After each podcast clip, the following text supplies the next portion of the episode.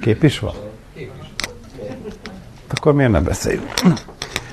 Jó estét, tisztelt csak elnézést a késésért, de remélhetőleg nem csak rajtam múlt.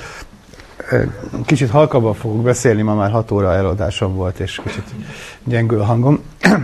Az előző előadásokról szó volt általában az univerzumról, meg általában a részecskékről, aztán megbeszéltük azt a részecske fajtát, amely végig jelen volt az univerzumban, és mindig, és mindenhol fontos szerepet játszott, aztán mindenki más a kölcsönhatásban állt, hogy ezek a fotonok voltak, és még most is kölcsönhatásban állnak az emberiséggel Nobel-díjat hoz a háttérsugárzás. A e, legutóbbi alkalommal az antianyagról volt szó, tehát a részecske, antirészecske szimmetria réteg mégsem pontos szimmetriának a, a kozmológiai következményeiről, arról, hogy egyáltalán maradt még részecskékből álló anyag, amiből később mi felépülhettünk. Most pedig elérkeztünk az egyik konkrét fajta elemi részecskének a részben a tulajdonságainak a megismeréséhez, részben pedig, ugye ez a, ez a magasztos pillanat az univerzum történetében, amikor az első struktúrák létrejönnek, és ezeknek a kialakulásával, illetve a szerkezetével fogunk foglalkozni. Ezek az első struktúrák hát nem túlságosan nagyok, például olyasmikről van szó, mint a proton meg a neutron. Miért nevezi az ember ezt mégis kozmikus struktúrának? Hát ezt örüljünk neki, mert azelőtt nem volt semmi ilyesmi. Tehát az első, első ilyen objektumok, a kicsik is, de a miénk. Másrészt pedig később is fontos szerepet játszanak. Azon kívül ezeken meg lehet ismerni azt, hogy mit is értünk, az, hogy kötött állapot, mi az, hogy struktúra. Az ember fölnéz az égre, ott látja például, most az előbb láttam, kitisztult az ég, és látszik az Orion, mint csillagkép. Vajon az ilyen értelemben kozmikus struktúra-e? Nyilván nem, mert az egy véletlenszerű alakzat, valahogy elhelyezkednek ezek a csillagok az égen, és az ember ebből a szögből a történetnek ebben a pillanatában éppen fölnéz az égre, és ilyen furcsa alakzatot lát. Azon belül viszont az Orion köd, ami egy fizikailag létező objektum, az már egy ilyen értelemben egy kozmikus struktúrának tekinthető, azt kölcsönhatások összetartják, az tartósan megvan. Ezek a csillagok, ezek másképp fognak mozogni kicsit eh, később felnézve az égre, mert máshol vannak, hogyha máshonnan néznénk oda, akkor egyszerűen nem vennénk észre, hogy az az Orion csillagkép volt, de az Orion ködöt azt oldalról is lehet látni, mert ez egy helyi e, objektum. Ilyen értelemben az, amivel korábban foglalkoztunk, tehát hogy itt-ott ilyen kis fluktuációk vannak, stb., azok sem tartós képződmények. Valahogy e, mint itt a levegőben. Itt, itt egy kicsit sűrűbb a levegő, ott egy kicsit ritkább. Nem, nem egy tartósan fennálló és fizikai kölcsönhatások által fixen és stabilan megtartott objektumról van szó. Ami most következik, az már, már ilyen. Hogy jönnek létre ezek a, a struktúrák? Hát az alapvető fogalom, ami ezzel kapcsolatos, a kötési energia. Hogyha van két egyszerűbb objektum, és ezek valamilyen értelemben kölcsönhatásba lépnek egymással, tehát ugye első közvetlenül azt mondjuk, hogy vonzák egymást, akkor vonzó erő, akkor összehúzza őket, akkor munkát végez. Na mi, hova lesz ez az energia? Hát mozgási energiakeverek zuhannak egymás felé, és elkezdenek mozogni. Mi történik? Hát elzúgnak egymás mellett. Ha egy e, üstökös megérkezne a naprendszerbe, vagy mondjuk egy csillag mellé, akkor nem állna be ott körpályára, hanem elhúzna mellettem, mert az energiáját megtartaná ha csak valami extra kölcsönhatásban nem lép, le nem adja az energia egy részét. Ezt megteheti úgy, hogy például a csillag körüli porfelhőben súrlódással leadja az energiát, vagy hogyha a csillagnak már volt bolygója, és a ö, beérkező üstökös elég közel megy ahhoz a bolygóhoz, akkor azzal némi energiát cserélve ő csökkenti a saját energiáját, és akkor már nem lesz elég energiája ahhoz, hogy elmenjen a végtelenbe, akkor már ő is beáll valamiféle ellipszis pályára. Tehát ilyen értelemben a kötött állapot kialakulásához, tehát a tartósan együtt maradó struktúrához az kell, hogy némi energiát a rendszer leadjon, kisugározzon. Ennek a legegyszerűbb példája a közönséges fizikában az atomoknak a létrejötte, hogy ha atommagokat meg elektronokat valahogy összeeresztünk, azok elektromosan vonzák egymást. Ha éppen szerencsénk van, akkor be tud állni egy elektron, durván mondva a körpályára, vagy valamilyen pályára az atommag körül, de csak akkor, hogyha az energia egy részét kisugározza. Ennek különböző módjai lehetnek, ütközésekkel, vagy fokozatosan ugrál befelé, mindenféle csinálhat. Lényeg az, hogy kisugározza. És senki nem ad neki vissza energiát. Hogyha túl nagy a hőmérséklet, túl nagy az átlagos energia, ami egy objektumra jut, akkor hiába adta le ő azt a plusz energiáját, azonnal visszakapja valami éppen arra járó másiktól, például egy fotontól, és akkor ez az objektum ez nem jön létre tartósan. A univerzum történetek első félmillió évében, amikor nagyon meleg volt, akkor atomok ezért nem voltak. Adott energia, azt ki lehet számítani, hogy mekkora hőmérséklet, ez a bizonyos kászorti, amikor, amikor körülbelül ennyi az energia. Amikor ennél melegebb volt, akkor ha véletlenül egy elektron leadta plusz energiát, és megpróbált keringeni egy atommag körül, akkor arra járt egy foton, adott neki energiát, és az elektron megint elszaladt. Tehát nem jöttek létre tartósan ilyen kötött objektumok, elmentek messzi a végtelenben. Tehát az alap dolog az, hogy a kölcsönhatás összeszedi valahogy, összevonza az objektumokat, és hogyha leadják ilyenkor az energiájuk egy részét, akkor tartósan együtt maradnak. Mikor megy szét a rendszer, ha megkapja kívülről azt az energiát. A közben az történik, hogy a, az egész külvilág lehűl. Annyira hideg lesz, hogy már nem nagyon jut annyi energia, amennyi ennek az objektumnak a szétszedéséhez kellene nem jut annyi, akkor az objektum tartósan fennmarad. Most az univerzum ugye ezt a átlag tendenciát mutatja, hogy mióta megszületett, azóta folyamatosan hűl. E, azt gondolhatjuk, tehát, hogy akkor e, ahogy múlik az idő, egyre kisebb kötési energiájú objektumok is létrejöttnek, egyre lazábbak, mert korábban a, a nagyobb hőmérséklet szét tudta azokat verni, később aztán a kevésbé történik. Tehát elsőként nyilván a legerősebben kötött objektumok jönnek létre, melyik az, amelyeknek a létrejöttek, a legtöbb energia sugárzódik ki, és ezért éppen a legnehezebb őket szétverni. És nyilván ezeket fogjuk a legkésőbb felfedezni, mert akkor nekünk, hogy ezt szét tudjuk szedni, ahhoz sok energia kell. Történetileg, hát az ember először mit, mit szedett szét, az ilyen nagyon lazán kötött dolgokat, mint a, a tigris. Szóval viszonylag kis egy szabadsági fokra jutó energia tartja össze a tigris lábát a testével, hát azt néhány kőeszköz segítségével már szét lehet választani. Egyes molekulák szétszedéséhez már további munka kellett, hát például meg kellett tanulni főzni, tehát egy szabadsági fokra néhány száz Celsius foknak megfelelő energiát összpontosítani, és akkor, akkor a tigris már főzve is jó volt. Későbbiekben megtanultuk szétszedni a molekulákat atomokra, még nagyobb hőmérsékleten a molekulákba szétszedett atomokról már le tudjuk hántani az elektronokat, és létrejön az ion, és akkor így feltaláljuk a neoncsövet, meg egyebeket, ahol már ionizált gáz e, található a, a csőbe, hogyha megfelelő módon e, cincáljuk. Nem csak hőmérséklettel, tehát meleg, melegítéssel lehet a rendszereket szétszedni, hanem megfelelő másfajta energiahözpontosítással. E, mechanikai ütköztetéssel, vagy, vagy például fénybesugárzással, amikor az ember azt tanulja, hogy fotoeffektus van, tehát fény hatására a, a, fémből elektronok szabadulnak ki, ez is valami ilyesmi. Ott az elektronok nem az egyes atomokhoz vannak kötve, hanem a fém testnek az egészéhez, viszonylag lazábban, és a beérkező fény onnan ki tudja őket szabadítani. Tehát sokféle módon lehet kipiszkálni, szétszedni ezeket a kötött állapotokat.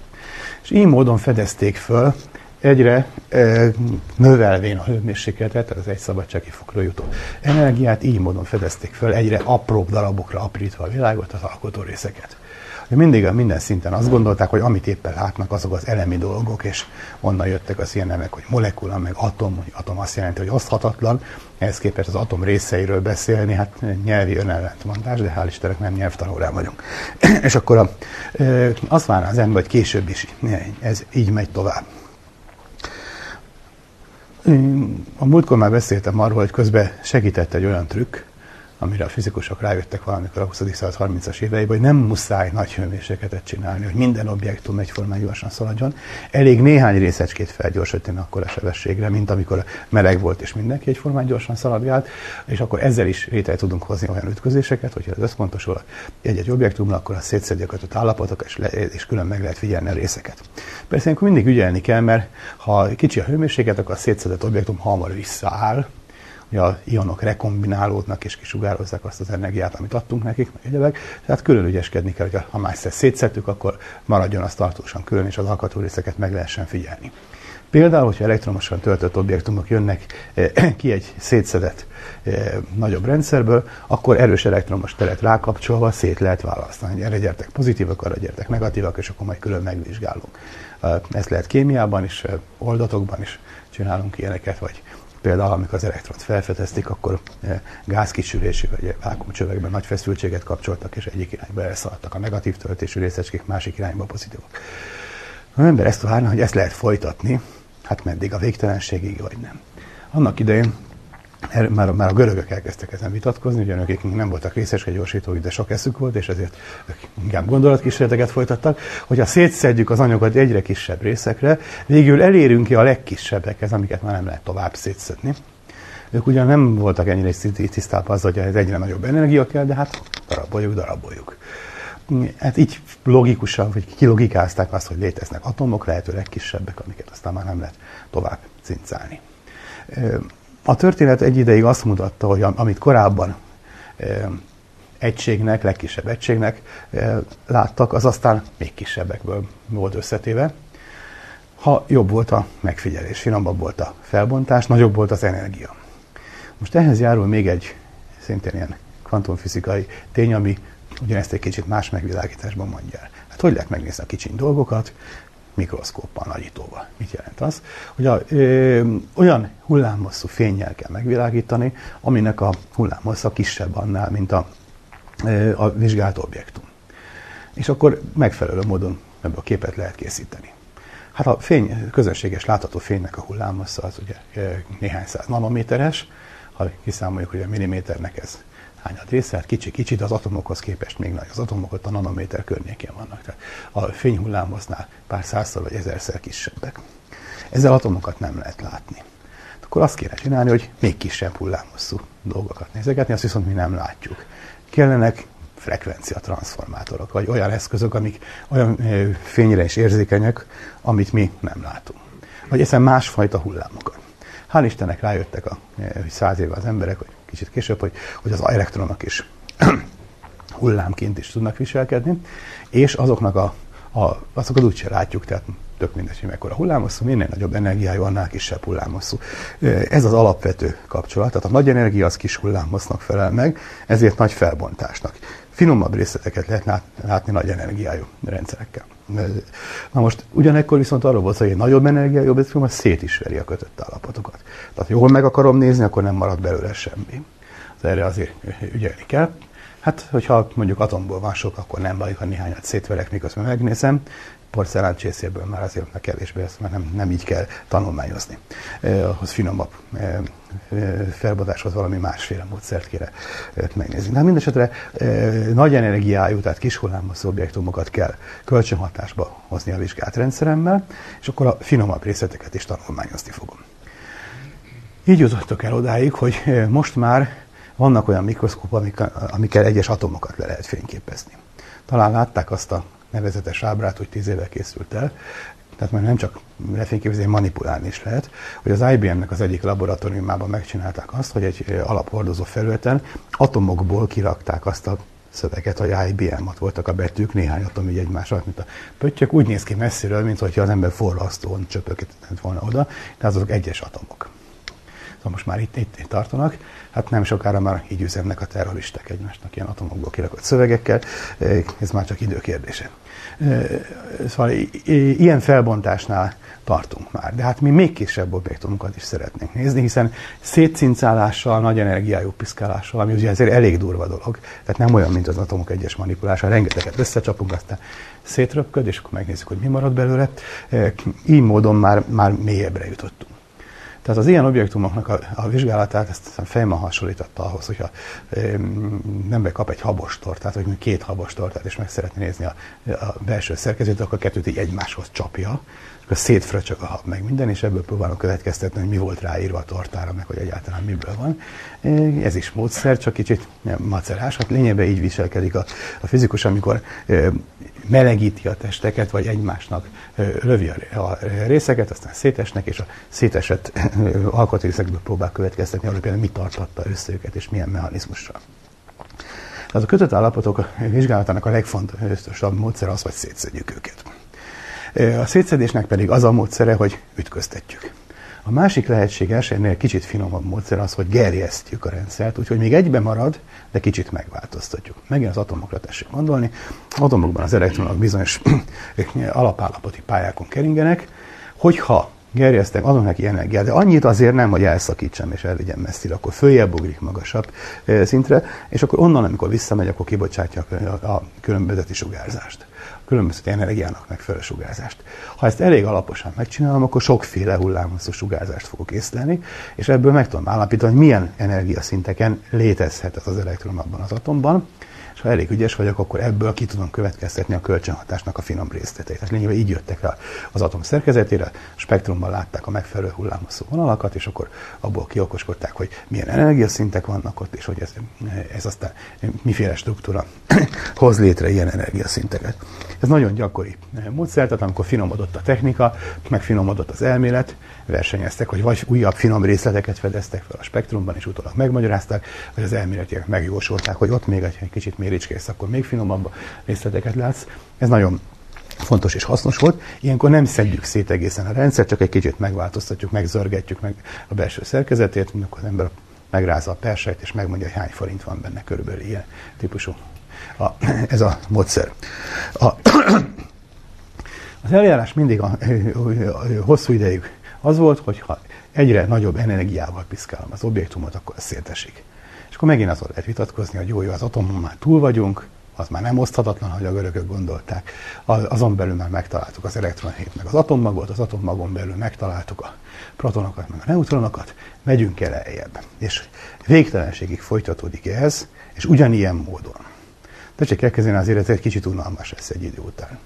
Jó, hogy nem él az ember 500 évig, mert akkor egy ember életében tudom, 20-szor megismétlődne. Szint még egy szinten mélyebbre, még egy szinten. Kicsit hasonlít ahhoz, mint amikor a 1400-as években a Kódex másoló műhelyében 500 éves terveket készítettek, hogy hát mit kell majd a következő 500 évben másolni, közben Gutenberg már faragta a nyomdabetűket. Szóval ez egy kicsit, vagy mint még egy másik ilyen hasonlat, talán tudják, hogy 1860-as években, amikor Londonban felrendült a közlekedés, akkor megrajzolták a trendgörbéket, és rájöttek, hogy 1940-re Londonban ember magasságig fog érni a lótrágya, tehát akkor nem lehet közlekedni az utcákon ha, ha így fejlődik tovább a közlekedés. Tehát valahogy nem így történt a dolog. Szóval az az izgalmas, amikor nem a már hagyományosan megismert trend folytatódik. Hát ez az érdekesség történt meg akkor, amikor elérkeztünk odáig, hogy rájöttek, hogy a proton sem elemi objektum, hanem annak a belsejében vannak újabb, még, még kisebb, mondjam azt, hogy kisebb. Itt már a kisebb fogalomnak sincs túlságosan e, nagy értelme, hogy mekkora egy elemi részecske. Ugye már többször beszéltük, hogy nem kis golyócskák. Valamik, tehát mindesetre vannak elemi objektumok a proton belsében. E, hogy lehetett erre egyáltalán rájönni? Először azt fedezték fel még az 50-es években, hogy a protonnak véges mérete van. Pillanatnyi méréseink szerint az elektron az pontszerű, ami azt jelenti, hogy nem tudjuk felbontani, nem látjuk, hogy mekkora, akármilyen nagy energiájú módon nézzük, az, az még mindig annál kisebbnek, pontszerűnek tűnik. Kicsit olyan, mint ugye mit lát az ember a csillagból, hát egy pontot. Amikor a távcsőn nézzük a foltot, akkor az, az csak optikai jelenség, nem a csillagnak a valódi átmérőit látjuk. Most, most érkezünk el odaig, hogy tényleg lehet majd speciális módszerekkel finomabb, szóval egyáltalán részleteket észrevenni. Hát az elektronban nem látunk. Az 50-es években elérkeztek odáig, hogy a protonban már láttak részleteket. Miért? Mert már olyan nagy energiájú, durván szóval mikroszkóppal tudták vizsgálni, olyan kis hullámhosszú sugárzással, ami már összemérhető volt a méretével, illetve a belsejében e, már belelátott. Mekkora ez a méret? Hát százezerszer kisebb az atomnál. Az atomok is ugye elég kicsik, 10 a mínusz 10 méter, és ahhoz képest százezerszer kisebb, tehát 10 a mínusz 15 méter átmérőjű egy atommag, és annak egy-egy alkotó része, proton körülbelül szintén ilyen nagyságrend, 10 a mínusz 15 -e. Át lehet számítani energiára, mekkora energiájú elektronokra van szükség, hogy e, ugye minél nagyobb az energiája, annál kisebb a hullámhossza. Ha elég kicsi a hullámhossz, akkor már ennek a belső szerkezetét is észre lehet venni. Hát először mit, mit néznek? Hát elektronsugarak ütköznek a protonba, és akkor valahogy eltérőnek rajta. Ez kicsit hasonlít ahhoz, és leülök, és úgy mondom tovább, majd, hogyha ha nem...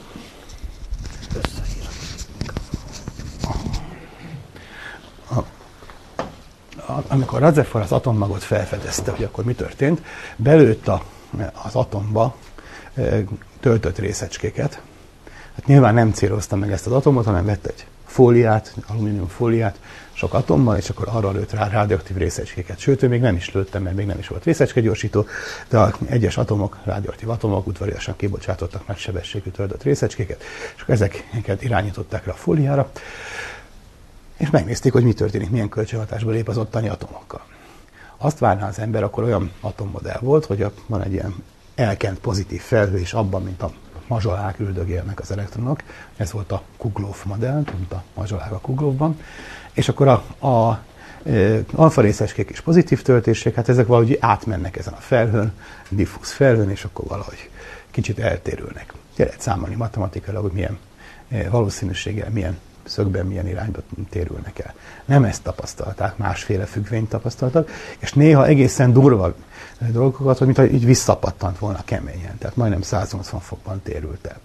És Rutherford ehhez is megcsinálta a modellt, és azt mondta, hogy azt jelenti, hogy az atomon a 10 a mínusz tizediken méter átmérő valami belül lényegében egy nagy semmi van, és középen van egy sokkal kisebb, egy százezerszer kisebb mag, hát akkor nevezték el atommagnak ezt a kis valamit, és hogyha emellett messzire megy el a, a bejött részecske, akkor lényegében alig térül el, ha meg közel jön, akkor durván visszafordul.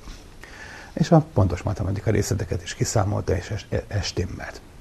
Na most ugyanezt ismételték meg, jóval nagyobb felbontással valamikor a 60-as években, és akkor már a proton belsejébe is be tudott hatolni ez az elektronhullám, tehát elég nagy energiájú, elég kis eh, mikroszkóp volt, ez a legjobb mikroszkóp, ahol az ember odavágja a mikroszkópot a berendezéshez, és akkor közben megnézi.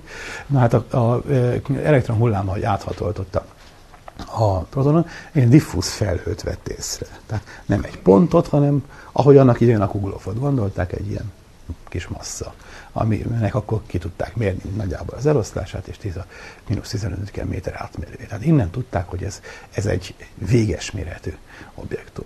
Na most közben fejlődött a részecske fizika, erről már beszéltem legelső előadáson, hogy, hogy egyre több elemi részecskét fedeztek fel, és ez egyre kevésbé nyugtatta meg a, az embereknek az elméleti igényeit, hogy ennyi elemi dolog, hát az biztos nem, mert elemi van valami mélyebb struktúra. 60-as évekre kialakult ez a, a legózós Quark modell, ahol a, a kvantum számokat, amiről múltkor beszéltünk, töltések meg ilyesmik, ezeket elemi objektumoknak az adataiból össze lehet adni. És akkor kilogikázták, hogy a, elemi összetevőknek mekkora töltése van, meg, meg egyebek. A tömege, meg az energia az nem adódik össze, de töltéseket, meg ilyen kvantumszámokat azt ki lehetett számolni, akkor ebből meg lehet mondani, hogy hogy áll össze mondjuk egy proton vagy egy neutron. Nem mondja meg ez a modell azt, hogy mi tartja össze. Ahhoz nyilván valami dinamikai modell. Hogy miért pont három kvarkból, miért nem ötből, vagy hétből, vagy 42-ből áll össze egy, egy bonyolultabb eh, kötött állapot.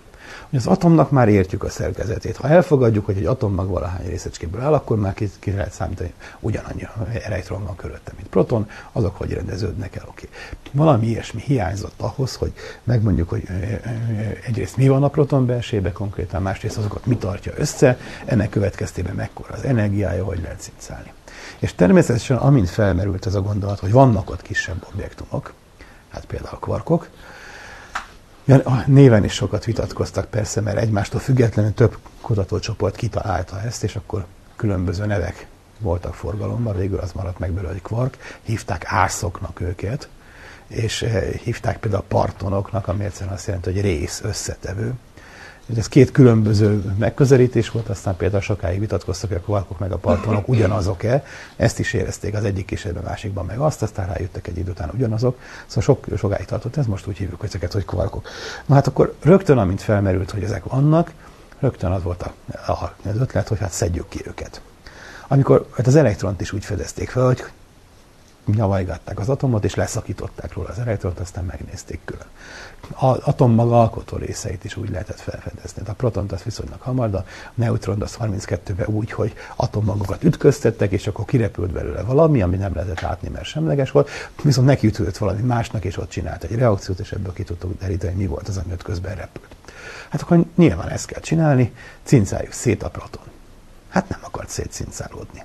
Viszonylag könnyen föl lehetett volna ismerni, hogyha szétjön, mert a kvarkoknak, a töltése, erről már beszéltem, az nem egész számú többszöröse az úgynevezett elemi töltésnek, az elektron töltésének, hanem egyharmad és kétharmados e, töltések vannak. Ugye ez igazából azt jelenti, hogy az elemi töltés az nem az, amit korábban annak gondoltuk, hanem annak az egyharmadszorosa, és az elektroné az három e, egységnyi, de hát most már úgy maradt az egység, tehát ezek ilyen egy, egyharmados, meg kétharmadosok. Ezt jól meg lehet különböztetni kísérletben, hogyha látunk egy olyan objektumot, aminek kétharmadszor annyi a töltése, mint amit megszoktunk, akkor megy a detektorban, elkanyarodik, stb. abból ki lehet számítani, mekkora a töltése. Rá lehet jönni, hogy ez nem elektron, nem proton, hanem valami kétharmados vagy egyharmados objektum. Na hát ez e, próbálták, próbálták, de nem. Mi erre a magyarázat? Tehát a természetesnek adódó magyarázat az, hogy nincs elég energiánk. Mert annyira kötött állapot, hogy jó sok energia kell, hogy szétverjük. Mit csinál ilyenkor a fizikus? Elmegy a politikushoz, kér pénzt nagyobb gyorsítóra. Egyen nagyobb gyorsítónk, amivel nagyobb energiát tudunk összpontosítani, akkor majd jól szétszedjük. Hát épültek is nagyobb gyorsítók, csak nem szedték szét. Egy ideig ez így ment, egyre épültek a nagyobbak, és még mindig nem szedték szét. Természetesen kerestek olyanokat is, hogy hát ha nem mi, akkor a természetben meglevő nagy gyorsítók, a szupernovák, meg a Isten tudja micsoda kozmikus eh, mágneses terek, azok biztos csináltak ilyeneket, hát onnan érkeznek ilyen, ilyen olyan, olyan részecskék, csak létrejöttek a természetben is úgynevezett szabad kvarkok, tehát nem protonban, hanem különállók, hát akkor lehet észlelni például a kozmikus sugárzásban. Hosszú ideig ez egy divatos kutatási irányzat volt, hogy nézegetjük a kozmikus sugárzásnak a különböző nyomait, részecskéit, hát ha van köztük eh, kvark. Aztán rájöttek arra, hogy például, hogyha jöttek ilyenek az űrből, ezek itt vannak a Földön.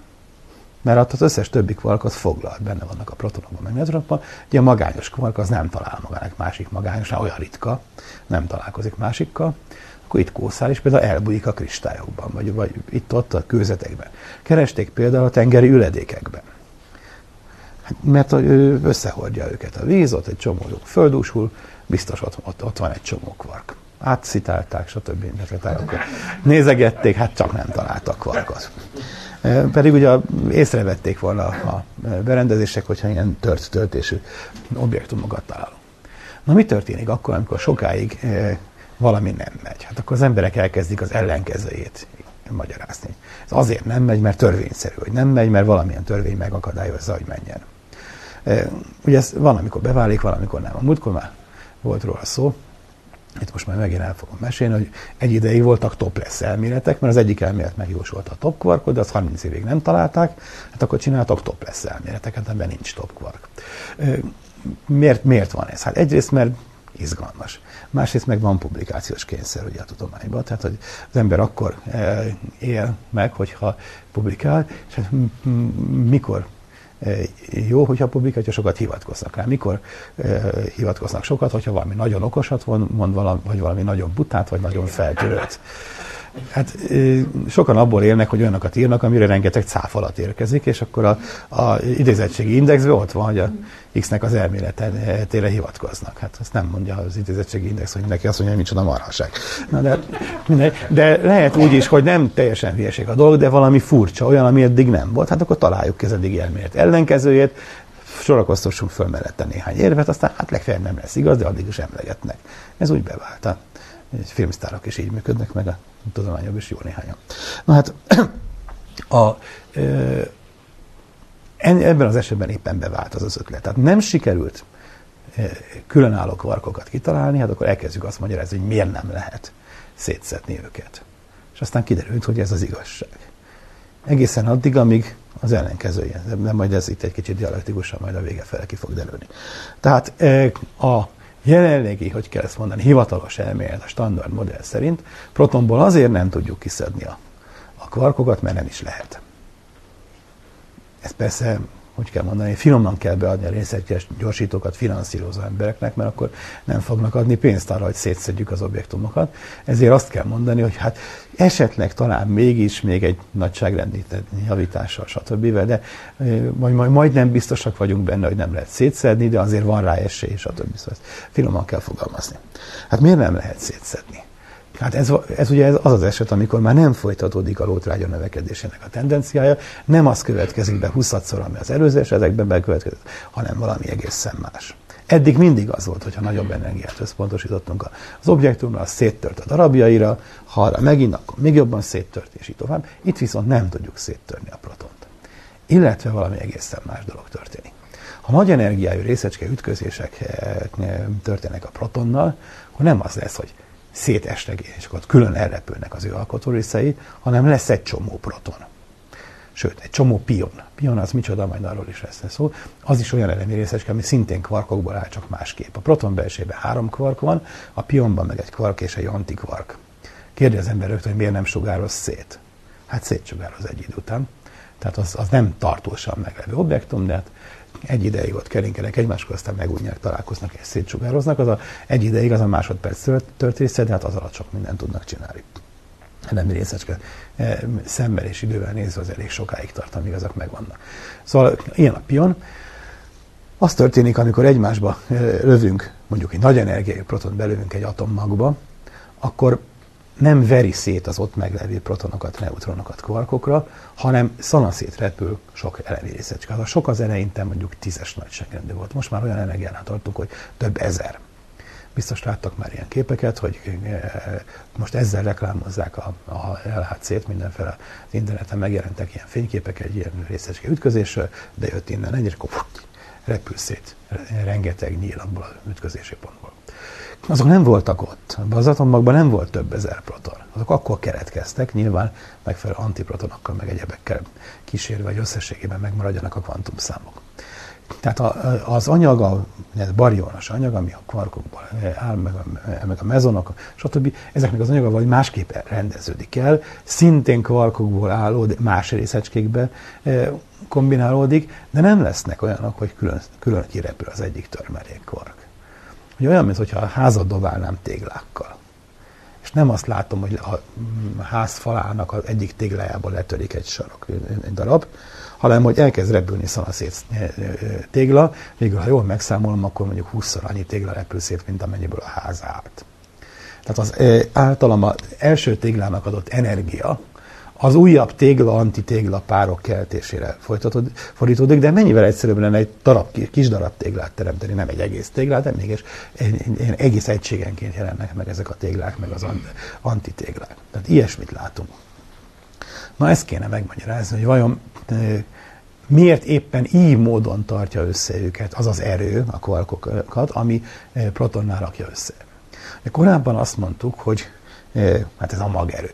Most nem így hívjuk, hanem erős kölcsönhatás, de ideológiai váltás is van mögötte. Hogy a magerő az, ami a atommagban összetartja a protont meg a neutront. Ez jó bonyolult erő.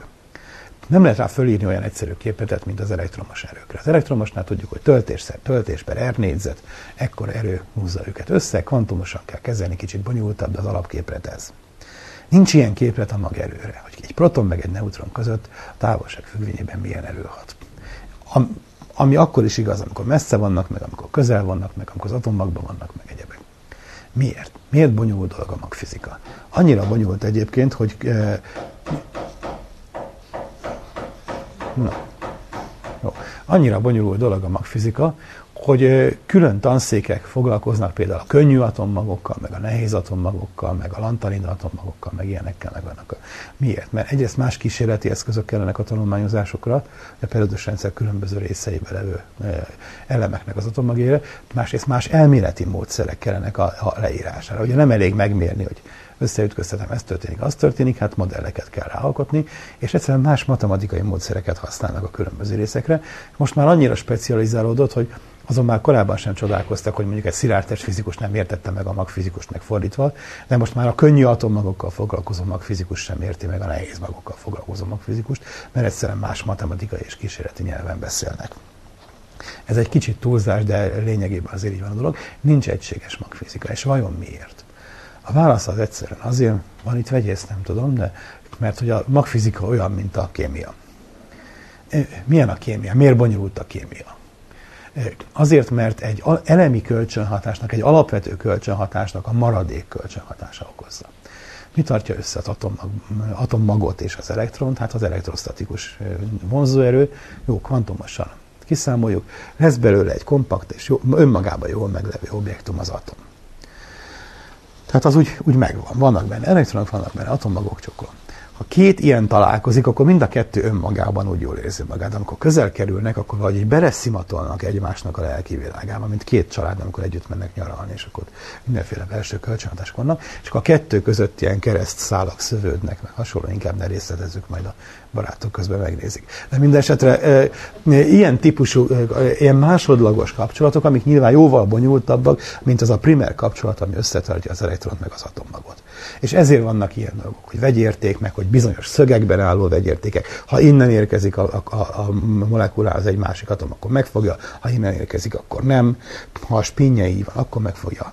Érzik, egy, egy csomó ilyen bonyodalom azért van, mert egy már telítésbe ment, már lekötött erőhatásnak a további bolygatásának a, a sokkal kisebb energiájú effektusa az, amit az atomok közti kölcsönhatásnak, molekulaképződésnek, kémiának hívunk. Ugyanez a helyzet a magfizikában. Most már tudjuk, hogy a protonok is összetettek, és a protonok belsejében a kvarkok közt ható erők szintén elsődlegesek, nagyon erősek, és le vannak kötve, terítődnek, létrehoznak egy kompakt kis objektumot, mondjuk a protont vagy a neutront, és az úgy jól megvan magába. És amikor az atommagba egymás közelébe kerül mondjuk egy proton meg egy neutron, akkor ugyanez van, csak csak nagyságrendel kisebb, mint az atomnál, beleszimatolnak egymás belső lelkivilágába, össze-vissza kicsit megperturbálják egymást, kölcsönhatásba lépnek. De ez jóval bonyolultabb másodlagos effektus, és ezért bonyolult a magfizika. És az attól is függ, hogy kettő, vagy öt, vagy kilencen, vagy, vagy hány ilyen részecske alkot kötött állapotot. Tehát másképp kell leírni a, a kis csoportot, mint a nagy csoportot, ami ezzel a másodlagos kölcsönhatással összeáll. Tehát e, e, a magfizika ilyen. Tehát korábban azt gondolták, hogy az a megmagyarázandó dolog, hogy mi tartja össze az atommagban a proton meg az elektron. Most már nem tudjuk, most már tudjuk, hogy nem ez a megmagyarázandó, hanem egy mélyebb dolog, hogy a protonon belül mi tartja össze a kvarkokat, és ha ezt jól megértjük, és matematikak le tudjuk írni és kísérletek ellenőrizni, akkor ebből már következik, hát legalábbis elvileg és gyakorlatilag ki kell számolni, hogy akkor a, a két ilyen objektumot egymással mi köti össze.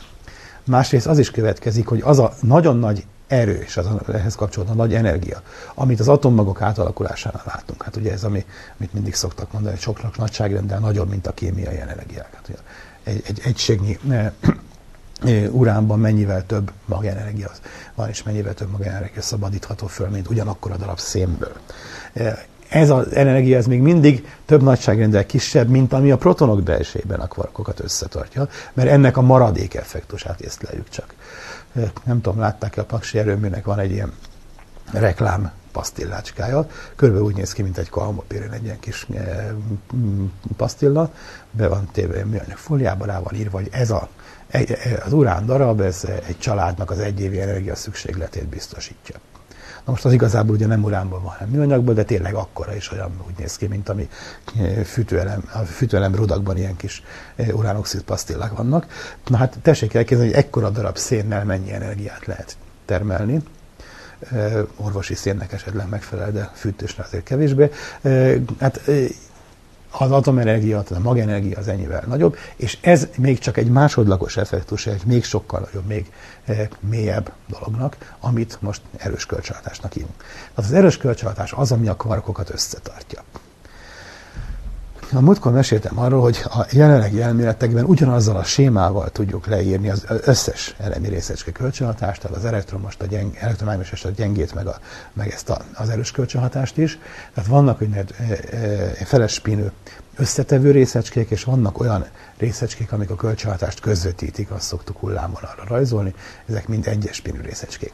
Az alapfolyamat az, hogy ezek az összetevő részecskék kibocsátanak vagy elnyelnek közvetítő részecskét, és azzal, hogy a közvetítő részecske átmegy egyikről a másikra, és ott elnyerődik, ezzel részben energiát és impulzust visz át, magyarán erőt közvetít a, a két összetevő objektum között, ami lehet taszító erő, vagy vonzó erő, vagy valami bonyolultabb is, illetőleg a bonyolultabb esetekben nem csak e- e- energiát meg impulzust visz át, hanem töltéseket is, tehát például a protonnak a pozitív töltését átviszi egy neutronnal, és akkor tulajdonképpen a proton meg a neutron mondjuk állarcot cseréltek. Eddig én voltam a proton, te a neutron, most átküldtem egy pozitív töltésű ilyen kölcsönható részecsket, akkor mostantól én vagyok a neutron, és te vagy a proton, és ezt te lehet sokszor játszani. Tehát a, ezeket a címkéket, amiket e, visz magával az anyag, ezeket a ilyen töltés, olyan töltés, elektromos, meg másfajta töltés, dolgokat, ezeket is e, közvetítik ezek a részecskék, amik a, a egyes kölcsönhatásoknak a közvetítő objektumai. Ez az alapséma. Mind a, mindegyik kölcsönhatása, ezért próbáljuk őket matematikailag egyezt, e, összeegyeztetni, egységesíteni. Hát akkor hogy lehetséges mégis az, hogy ugyanezzel a sémával egy egészen másfajta dolgot le lehet írni, mint az elektromágnesség, amit már régóta ismerünk, és makroszkópikusan észleljük, neki látja a fényt, és a, a gyenge kölcsönhatást, ami radioaktív bomlásokban meg ilyesmi jelenik meg, illetőleg a magerők mögött rejlő erős kölcsönhatást, ami úgy összeköti a kvarkokat, hogy nem is lehet őket szétszedni. Tehát a proton meg az elektron között az elektromágneses vonzóerőt ugyanígy fotonok közvetítik, ugyanazzal a sémával leírhatóan, mint ahogy a kvarkok közötti kölcsönhatást, az ugye gluon nevű részecskék. Ugye glue az azt jelenti angol, hogy ragasztó, tehát ezek a ragacs nevű részecskék, amiket eh, egymásra kenegetnek, mint a filmben a habostortát, és akkor ez úgy valahogy összetartja az egész brancsot. Hát valami ilyesmiképpen kell elképzelni a, a proton mesejét, eh, de miért annyira más ez a kölcsönhatás, mint a többi? Ezen sokat vitatkoztak, és hát sokat számolgattak valamikor a 70-es években alakult ki ennek a matematikai leírása, és durván azon múlik, hogy most nagyon durván mondom tényleg, hogy hányféle gluon van. Emlékeznek arra, hogy az elektromágneses kölcsönhatásnak egy darab, vagy egyfajta közvetítő részecskéje van a foton, a gyenge kölcsönhatásnak három, a W plusz vagy mínusz, amik egymás antirészecskéje, meg az Z-nek nevezett. A, az erős kölcsönhatáshoz nyolc fajta gluon tartozik. Ezeknek mindenféle furcsa nevet lehetne adni. Megint csak nyelvészeti dolog, volt arról szó már, hogy, hogy eh, úgy hívják ezt a elméletet, ami a, a kvarkok közti kölcsönhatás leír, hogy kvantum színdinamika. Ugye annak az analógiájára, hogy volt az elektrodinamika, abból lett egy kvantum elektrodinamika, hát akkor most legyen egy kvantum kromodinamika, és ezt magyarra kvantum színdinamikának fordítak. Mi ez a szín? Hát mert azt mondták, hogy a kvarkok azok színesek. Most ennek a színnek semmi köze a valódi színekhez, Honnan jön az ötlet? Onnan, hogy három fajta van belőlük, és hát az ember arra gondol, hogy a, a látásnál három színnel, vagy a színes tévénél három színnel mindent ki lehet fejezni.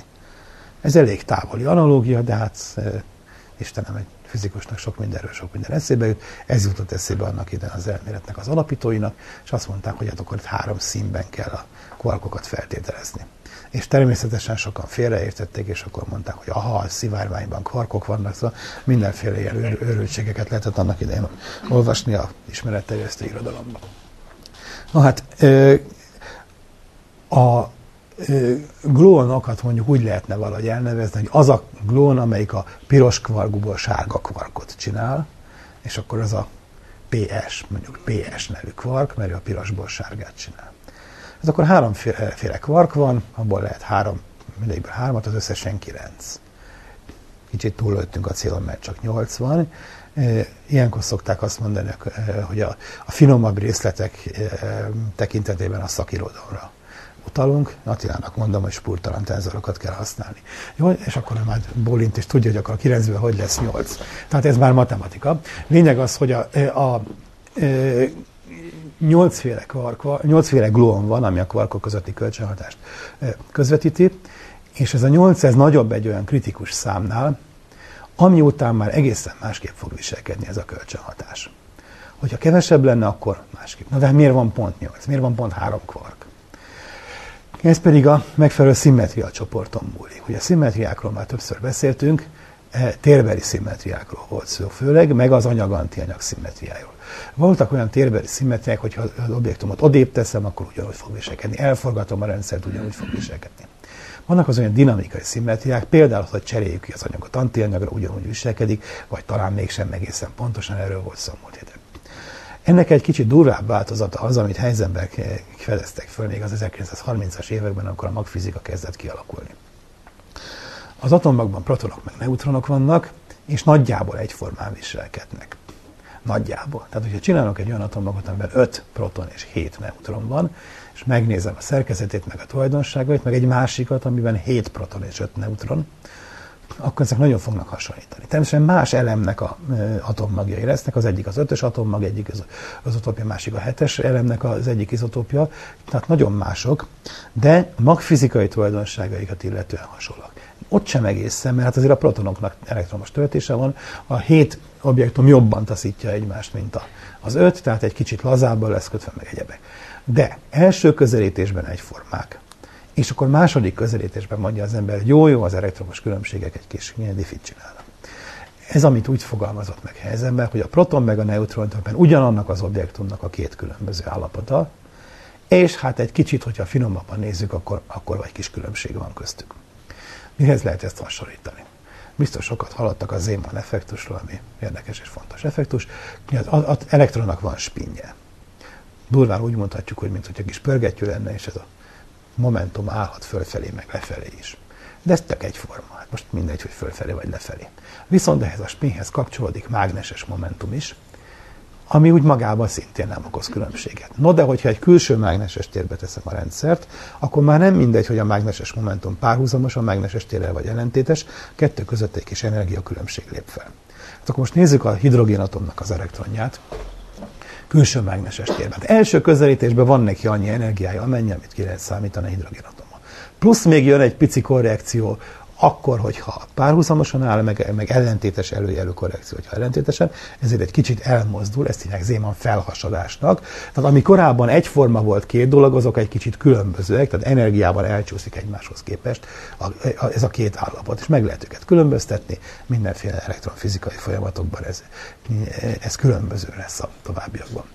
Na ehhez hasonlóan képzeljük el azt, hogy a proton meg a neutron, hogy első blikre, amikor az úr legyártotta, hogy elsőként, akkor azt mondta, hogy egyformák, na jó, hát nézze, és akkor na, hát pici kis különbség legyen, mint hogyha rákapcsolt volna egy ilyen kis külső mágneses teret. Az egyik egy kicsit ilyenebb, a másik kicsit olyan, hát ez amit mi úgy észlelünk, hogy a protonnak van elektronos töltése, a, a, a neutronnak meg nincs. Tehát az egy szimmetria valahogy első közelítésben, hogy cseréljük fel a protont meg a, a neutront az atommagban. Ezt hívják úgy, hogy izospin szimmetria. Miért? Mert matematikailag hasonló módon lehet leírni, mint a spinnel kapcsolatos dolgokat, azt már korábban megcsinálták a fizikusok, matematikusok, hát akkor ezen meg elővette a kész matekot, és másra használta. Na de ha egy biznisz beindul, akkor itt már nem lehet megállni. Ez egy adott szimmetria. Hát akkor az volt a kérdés, hogy miért nincs más hasonló jellegű szimmetria. És a kvarkokkal kapcsolatban pont ezt észlelték kísérletileg, hogy a részecskék átalakulásai mögött látunk egy másfajta szimmetriát, ami nem két objektum cseréjéhez, hanem három objektum csereberéhez kapcsolódva írható le, és ebből jutottak el addig a felfedezésig, hogy, hogy egy, a kvarkoknak háromféle e, színe, három verziója van, és ezek közötti átalakulások mehetnek végbe. És emiatt van nyolc gluon. Tehát ilyen nem múlik, hogy mi a szimmetria csoport. Na hát most mi a szimmetria csoport, azt meg kihatározta meg. Hát ezen aztán megint lehet vitatkozni, hogy ha, ha valaki személyes teremtőbe bízik, akkor úgy gondolhatja, hogy az elején föllapozta biztos volt neki egy ilyen csoportelmélet könyve a polcon, hogy az összes lehetséges szimmetria csoport, nézegette, nézegette, aztán csettintett egyet. Talán ö, hallották, hogy most néhány hete nagy internetes szenzáció volt abból, hogy egy ifjú amerikai fizikus, aki főleg azzal népszerűsítette magát, hogy ő, ő, micsoda szörfoktató, vagy valami ehhez hasonló, ő megírta a világ hogy van, legegyszerűbb, legáltalánosabb átfogó elméletét. Szóval valami ilyen című cikket publikált, amelynél megint ezt csinált, hogy elővette a csoportelmélet könyvét, elővette a szimmetriákról szóló könyvet, és a lehető legnagyobb, legbonyolultabb csoportot vette elő, és akkor azt felrakta. Ez egy nem részletesen kidolgozott elmélet, csak olyan vázlat, de jó pofa hangzik, és az illető nagyon ért a PR-hoz, tehát nagyon tudja magát népszerűsíteni mindenféle. Itt nem fizikával foglalkozó lapok, meg weblapok is sokat emlegették az illetőt, főleg a PIMAS címen miatt a cikkének, hogy ő most itt a legegyszerűbb és legáltalánosabb elméletet megadta. Lehet, hogy lesz belőle valami, lehet, hogy nem.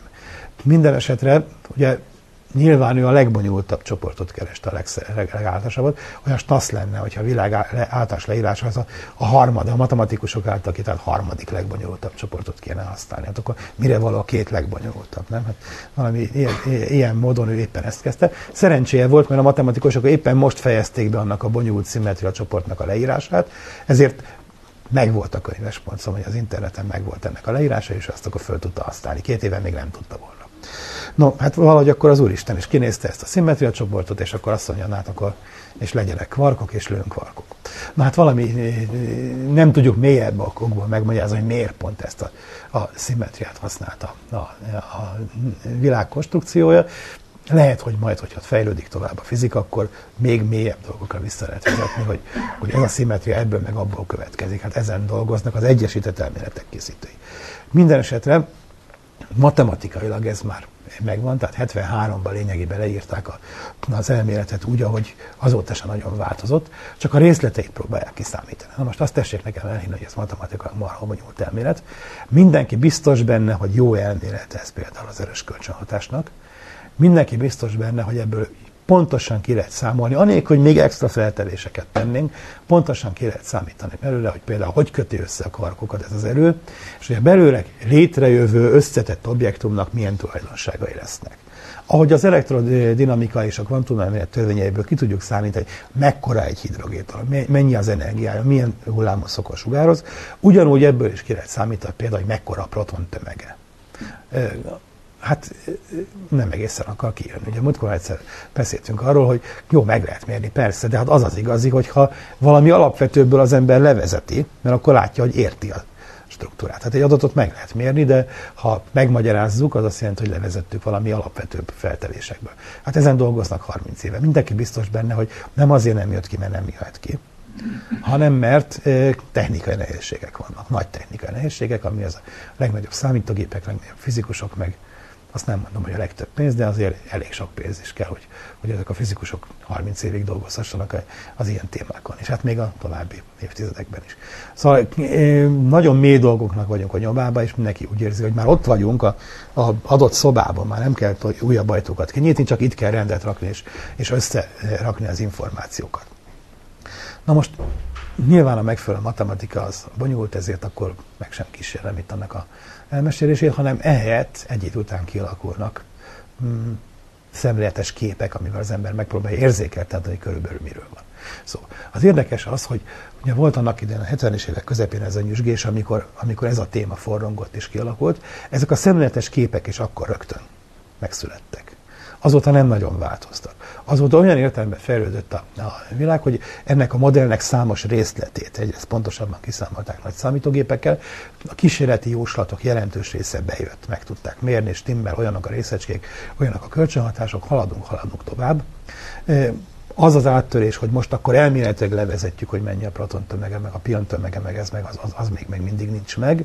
Tehát a végső lépéseket nem tették meg, és ezek a szemléletes modellek sem nagyon változtak. Tehát most megpróbálom elmesélni ezeket a szemléletes modelleket, hogy hogy képzeljük ezt a összekapcsolását, hogy mi tartja össze ezeket a részecskéket.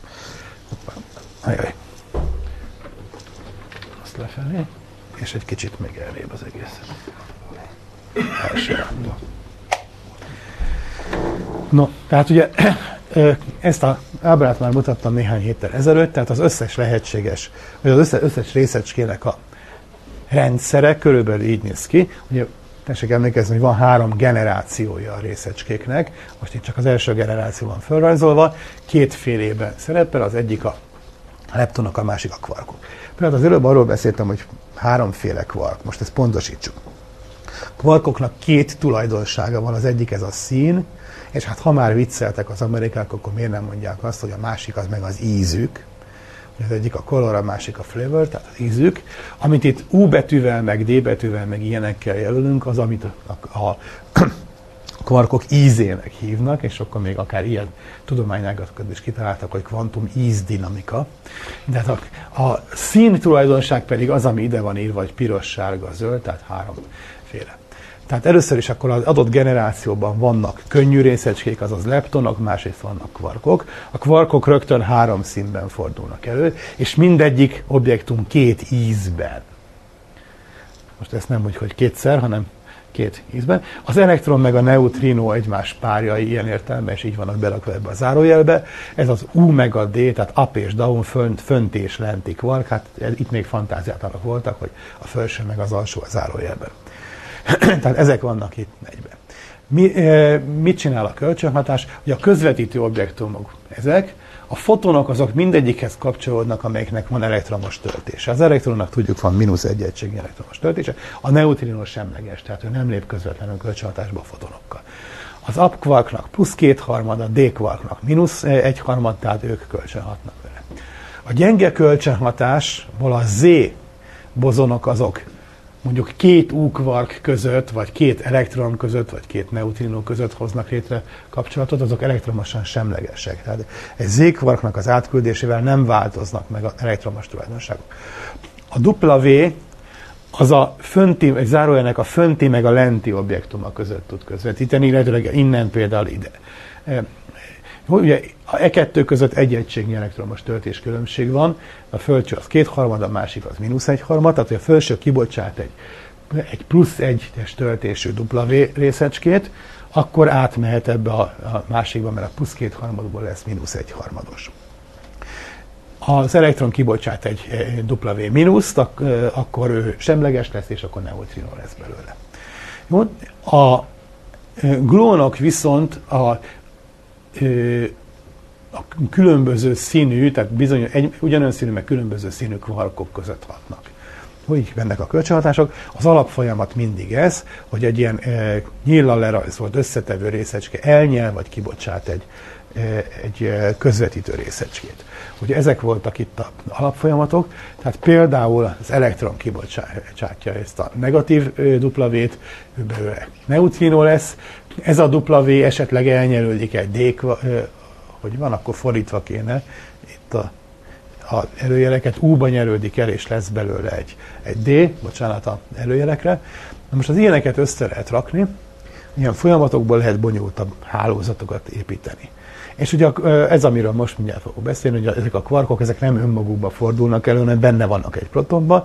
Tehát a protonnak az egyik kvarkja az U, ide kéne írni egy U-t és oda egy D-t, az egyik U elnyeri ezt a W-t, és akkor lesz belőle D, tehát egy UUD összetevőjűből lesz egy UDD, és tényleg az egyik U-ból D lett, és az UUD az a proton, a másik meg a neutron. Tehát ilyen típusú folyamat, amit messziről így veszünk észre, és ez, amit már a 30-as években ismertek, hogy ilyen jellegű kölcsönhatás megy végbe, egy elektron találkozik a protonnal, lesz belőle egy, egy neutron, hát a részleteket nem vettük észre.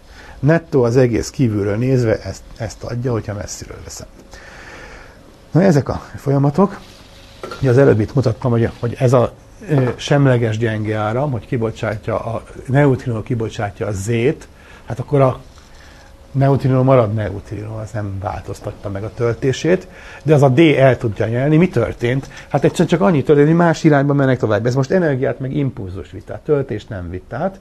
Tehát a neutrinói ha ütközött volna a, a protonnal, és más irányba mentek tovább. No, ezzel szemben az erős kölcsönhatásnál egy kicsit más a szituáció. Ugye itt az alapdolog az, hogy mondjuk a piros kvark kibocsát egy ilyen piros-zöld glónt, az elnyeli egy sárga másik kvark, és akkor ez egy, egy újabb színű másik kvark. A folyamat ugyanolyan, mint ott, csak kicsit cifrábbak a részletek. Ezt az egészet úgy szokták elmondani még régen, hogy mit, mit jelent ez, hogy ezek a közvetítő részecskék összetartják a objektumot? Tessék elképzelni két kutyát, amik a csonton veszekszenek, mennek a réten, és kikapkodják egymás szájából a csontot. És így szalad együtt a két kutya, és folyamatosan kapkodják ki a csontot egymás szájából, és ezt egy repülőről filmezem. És nem látom a repülőről a csontot. Csak azt látom, hogy a két kutya kötött állapotot alkot, mert mindig így együtt megy. Igazából a csont tartja őket össze, amiket kapkodnak egymás szájából. Tehát ezek a közvetítő részecskék, amiket egyik kibocsát, a másik elnyel, stb. Ez az, ami az, az összekötésüket adja. Hát ezt kell finoman megfogalmazni matematikailag. Na most jön ez, ami a, a kvarkokra jellemző, hogy a kvarkok nem szedhetők szét. Hogy lehet elképzelni amúgy ezt a szétszedést? Most ez itt nincs lerajzolva, ezt próbálom így mutogatni az ember rajzol egy ilyen potenciál gödröt. Tehát itt a végtelenben nulla a potenciál, akkor itt egy gödör. Jött a messziről a részecske, tralala, beleesik a potenciál gödörbe, a különbözeti energiát kisugározza, és ott marad a gödör fenekén, és itt, itt ugrándozik, ugrándozik. Hát nem tud kijönni, mert akkor neki be kéne fektetni energiát, de nincs neki. Ha kívülről kap mondjuk egy foton energiát, akkor nagyobb lesz az energia, följön a gödör tetejére és elmehet. Ez, amiről az elején beszéltem, hogy kötött állapot, meg egyebek. Az egésznek az alapfeltevése az volt, hogy a potenciálnak az alakja olyan, hogy a végén kisimul, és a végtelenben nulla lesz. Mit is jelent az, hogy amik nagyon messze vannak egymással, azok nem, egymástól nem hatnak kölcsön, nem mozzák egymást. Az elektromosságtanban ez a helyzet. Az 1 per R-es potenciál az olyan, hogy a közel vannak, akkor mély a, mínusz 1 per R, mély a gödör, messze meg a nullához tart. Tehát két végtelen távol levő objektum között nem hat elektromos vonzóerő matematikailag elképzelhető másfajta forma, azt mondja az ember, hogy ezt úgy lehet elképzelni, mint hogyha a kvarkok között egy olyan potenciál hatna, aminek a görbéje így megy a végtelenbe, és sose fog így lekonyulni. Ugye, ha nagyobb energiát adok eh, ennek a kvarknak, akkor ugye följebb megy a ködörbe, nagyobb lesz az energia, akkor nem itt fog ugrándozni, hanem itt fog ugrándozni. Ha még nagyobbat, akkor már itt fog. Hogyha ez a gödör ez olyan lenne, mint a ö, az elektromosságnál, akkor itt elkunkorodna, ha ilyen nagy energiát adok neki, hogy már elszaladna végtelenbe. Ez nem tud elszaladni, mert a gödörnek sosincs vége. Jó? Hát ez, ez csak modell, persze matematikailag föl tudok írni egy ilyen, ilyen alapú potenciál, de hát hogy megy ez részleteiben, mi a, az a technika, ami összetartja őket. És a, a trükk a következő, ez az, amit mondtam, hogy matematikailag kell megfogalmazni, de megpróbálja szemben lefordítani. Miben különbözik a gluon a fotontól? A fotont kisugározzák, meg elnyelik az elektromosan töltött objektumok, de maga a foton az nem elektromos. Tehát egy kondenzátorban az elektronokat a, a kondenzátornak a feltöltött lemezei odamozzák a pozitívhoz, a pozitront a negatívhoz, stb. De egy foton az vidáman átszalad a kondenzátoron, őt nem vonza a pozitív vagy negatív töltés. Ő az elektromosságnak a közvetítő részecské, de maga nem töltött részecske. Ellenben a gluon, az micsoda? Gluon az minden olyan objektummal kölcsönhat, aminek ez az úgynevezett szintöltése van, tehát mint a kvarkoknak, de ő maga is színes. De olyan, mintha a fotonnak is lenne elektromos töltése. De az mit jelentene? Azt jelenti, hogy a foton maga is bocsát ki további fotonokat. Tessék ezt elképzelni. Hát a glónoknál az történik, hogy azok mellett a folyamatok mellett, amiket itt lerajzoltam korábban, hogy egy ilyen összetevő részecske kibocsátja ezeket a közvetítő részecskéket, föllépnek olyan folyamatok, hogy maga a közvetítő részecske bocsát ki további közvetítőket, mert őnek is megvan az a tulajdonsága, hogy képes kibocsátani ilyeneket. Tehát glónokkal kapcsolatban lehet ilyeneket rajzolgatni, hogy rött egy glón ketté vált, szétküldte az energiát, itt megint három felé válik, meg ilyenek. Kettő és három felé tud válni a matematikánk szerint a, a glón. Na most hogy lehet ezt megint szemletesen elmondani? Képzeljük el, hogy a kvark kibocsátott egy gluont, megy a gluont, rallala, ez csak ketté válik, elosztotta az energiát. Aztán megint ketté válik. Olyan, mint a feudális nagycsaládok, amikor nem volt eh, eh, eh, elsőszülötti öröklődés, a, a birtok elaprózódik. Mindenkinek jut egy kis energia, de senkinek se jut elég sok. És a ö, nagy energia hiány nem tudnak messzire elmenni ezek a valamik. Stimmel? Tehát a, amiatt, hogy önmaguk is itt szórják szét tovább az energiát, nem viszik el oda, hova kellett volna a másik kvarknak, amiatt szétszóródik az energia, és, és nem nagy hatótávolságú ez a kölcsönhatás. Mit jelent az, hogy a kölcsönhatás hatótávolsága? Már többször volt arról szó, hogy az atommagot úgy lehet elképzelni, mint e, bogáncsot. Tehát messziről proton meg a neutron nem vonzza egymást, csak hogy a közel kerülnek egymáshoz akkor. Most ugye, mert hogy beleszimatolnak egymásnak a gluon terébe, és össze vonzzák egymást.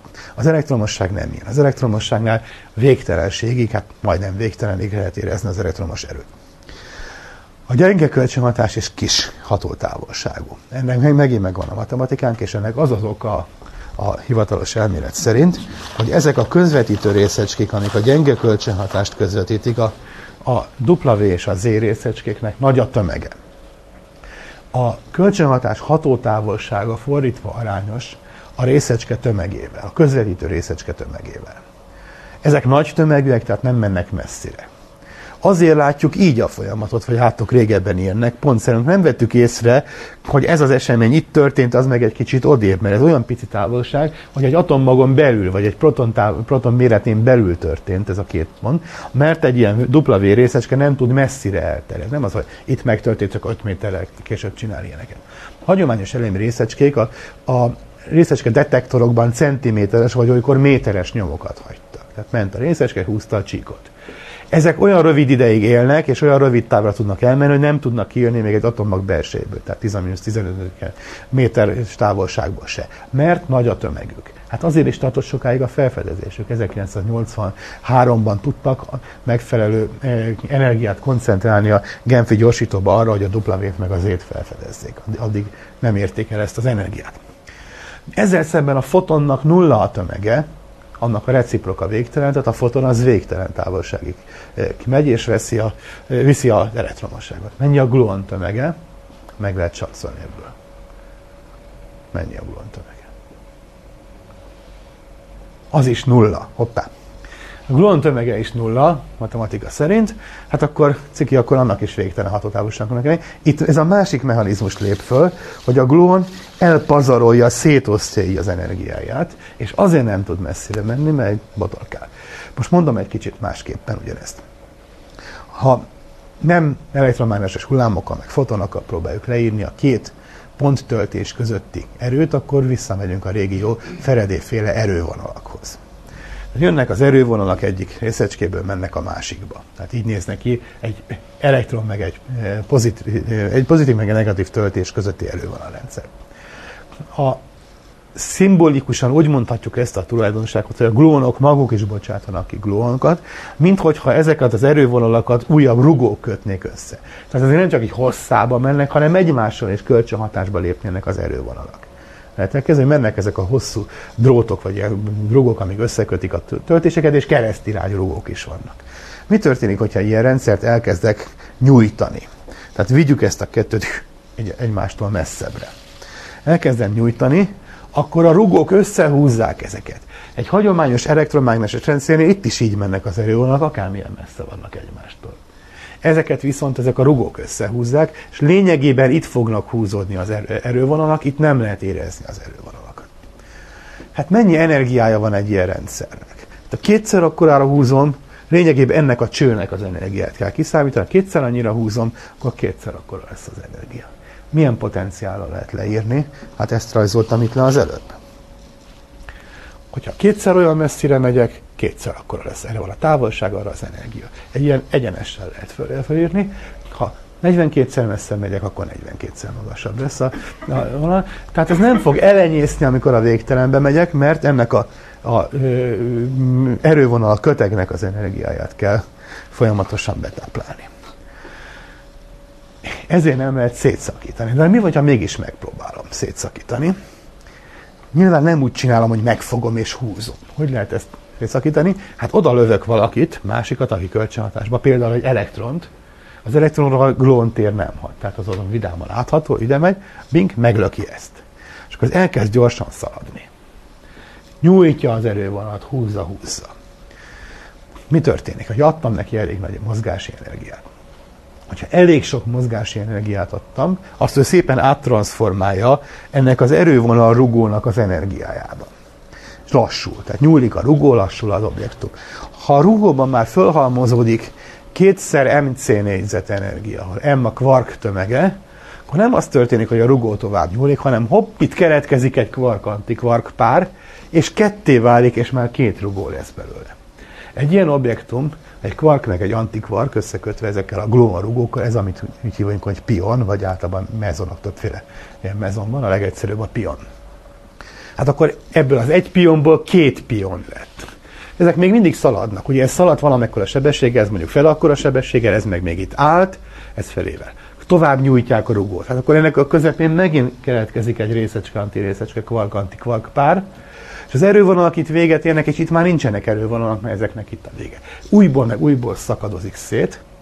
Ugye ez egy irányba kellett elképzelni, hogy mennek, mennek arra, és akkor itt szakad tovább. Van egy kis oldalirányú mozgások, és e, mi lesz az eredmény, hogy ebbe az irányba, mert innen meglöktem a mondjuk ennek a pionnak vagy a protonnak az egyik kvarkát, akkor ebbe az irányba megy egy csomó, és szanat szétválik, és egy csomó részecske fog szétrepülni erre. Azok mind olyanok, hogy komplet kvark-antikvark párból, esetleg az kicsit nehezebb lerajzolni, hogy három objektumból álló ilyen negat, nehéz rajzolgatni az erővonalakat, de ilyenek tudnak létrejönni. Nem lesznek külön kvarkok, nem tudják elszakítani, mert az elszakításához ennek a, a kötegnek, ahhoz végtelen sok energia kéne. Ezek nem szakadnak el, nyúlik az egész, és sok részecske lesz. Ezt hívják úgy, mi, hogy csak pion keletkezik, hát ezt pionizációnak szokás hívni. Tehát a, a, amikor atommagokat egy, meglövünk, például elektronnal, vagy szokták neutrinókkal is, akkor eh, ahelyett, hogy szétesne mondjuk a proton, külön kijönne a kvark, ahelyett ez a folyamat létrehoz egy csomó olyan részecskét, aminek a belsejében ott van ez a gluon mező, ez az erővonal köteg, ami összeköti a kvarkokat, de különálló kvarkok semmiképpen nem keletkeznek, és ilyeneknek a nyalábja jetje, úgy szokták mondani, az a sok, vagy esetleg sok ezer részecske repül ott szét, hogyha elég nagy energiát tettünk oda. A, e, ugye ezek az objektumok, amik végül kiszabadulnak, ezek olyanok, hogy az erővonalak mind le vannak kötve. Na most a következő rész, amit már kicsit nehezebb lesz lerajzolni, ugye az pozitív meg negatív töltésnél az ember megszokta, hogy a pozitívból kiindulnak, az erővonalak negatívban elnyelődnek csak valamennyi az egész. Ez most az felel meg, hogy egy kvarkból indul ki, és egy antikvarkba fut be az erővonal, és akkor kész. Azt már nehezebb elképzelni, hogy mi, hogy néz ki, hogy amikor három objektum van együtt. Ezért használják ezt a szín hasonlatot, hogy három megfelelően választott színből össze tudjuk keverni a fehéret. Tehát fehérre tudok, tudnék úgy csinálni, hogyha a színelméletben is lenne anti, hogy piros és antipiros, de lehet úgy, hogy piros, kék, sárga összekeverve, és akkor az fehér. És akkor az a nagy dogmája ennek az elméletnek, amit azóta a matematikák megalapoztak, hogy egy ilyen ö, ö, tartósan létező állapot a szintelen lehet. Hát annak a két alapvető verziója ez, hogy egy kvark és egy antikvark, egy ilyen, ezt úgy értjük, vagy pedig pont három kvark, mert annak akkor, de azok három különböző színben vannak, és a három szín összesen szintelent ad, és akkor ebből az objektumból nem lógnak már ki további erővonalak, ott belül le vannak kötve ezek a kvark erővonalak.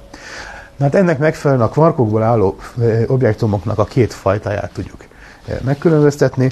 Az egészet együtt hadronoknak hívják, megint csak a név az mondjuk a Hadrosaurusból származik például, ugye az is nehéz objektumot jelentett a Hadrosaurus.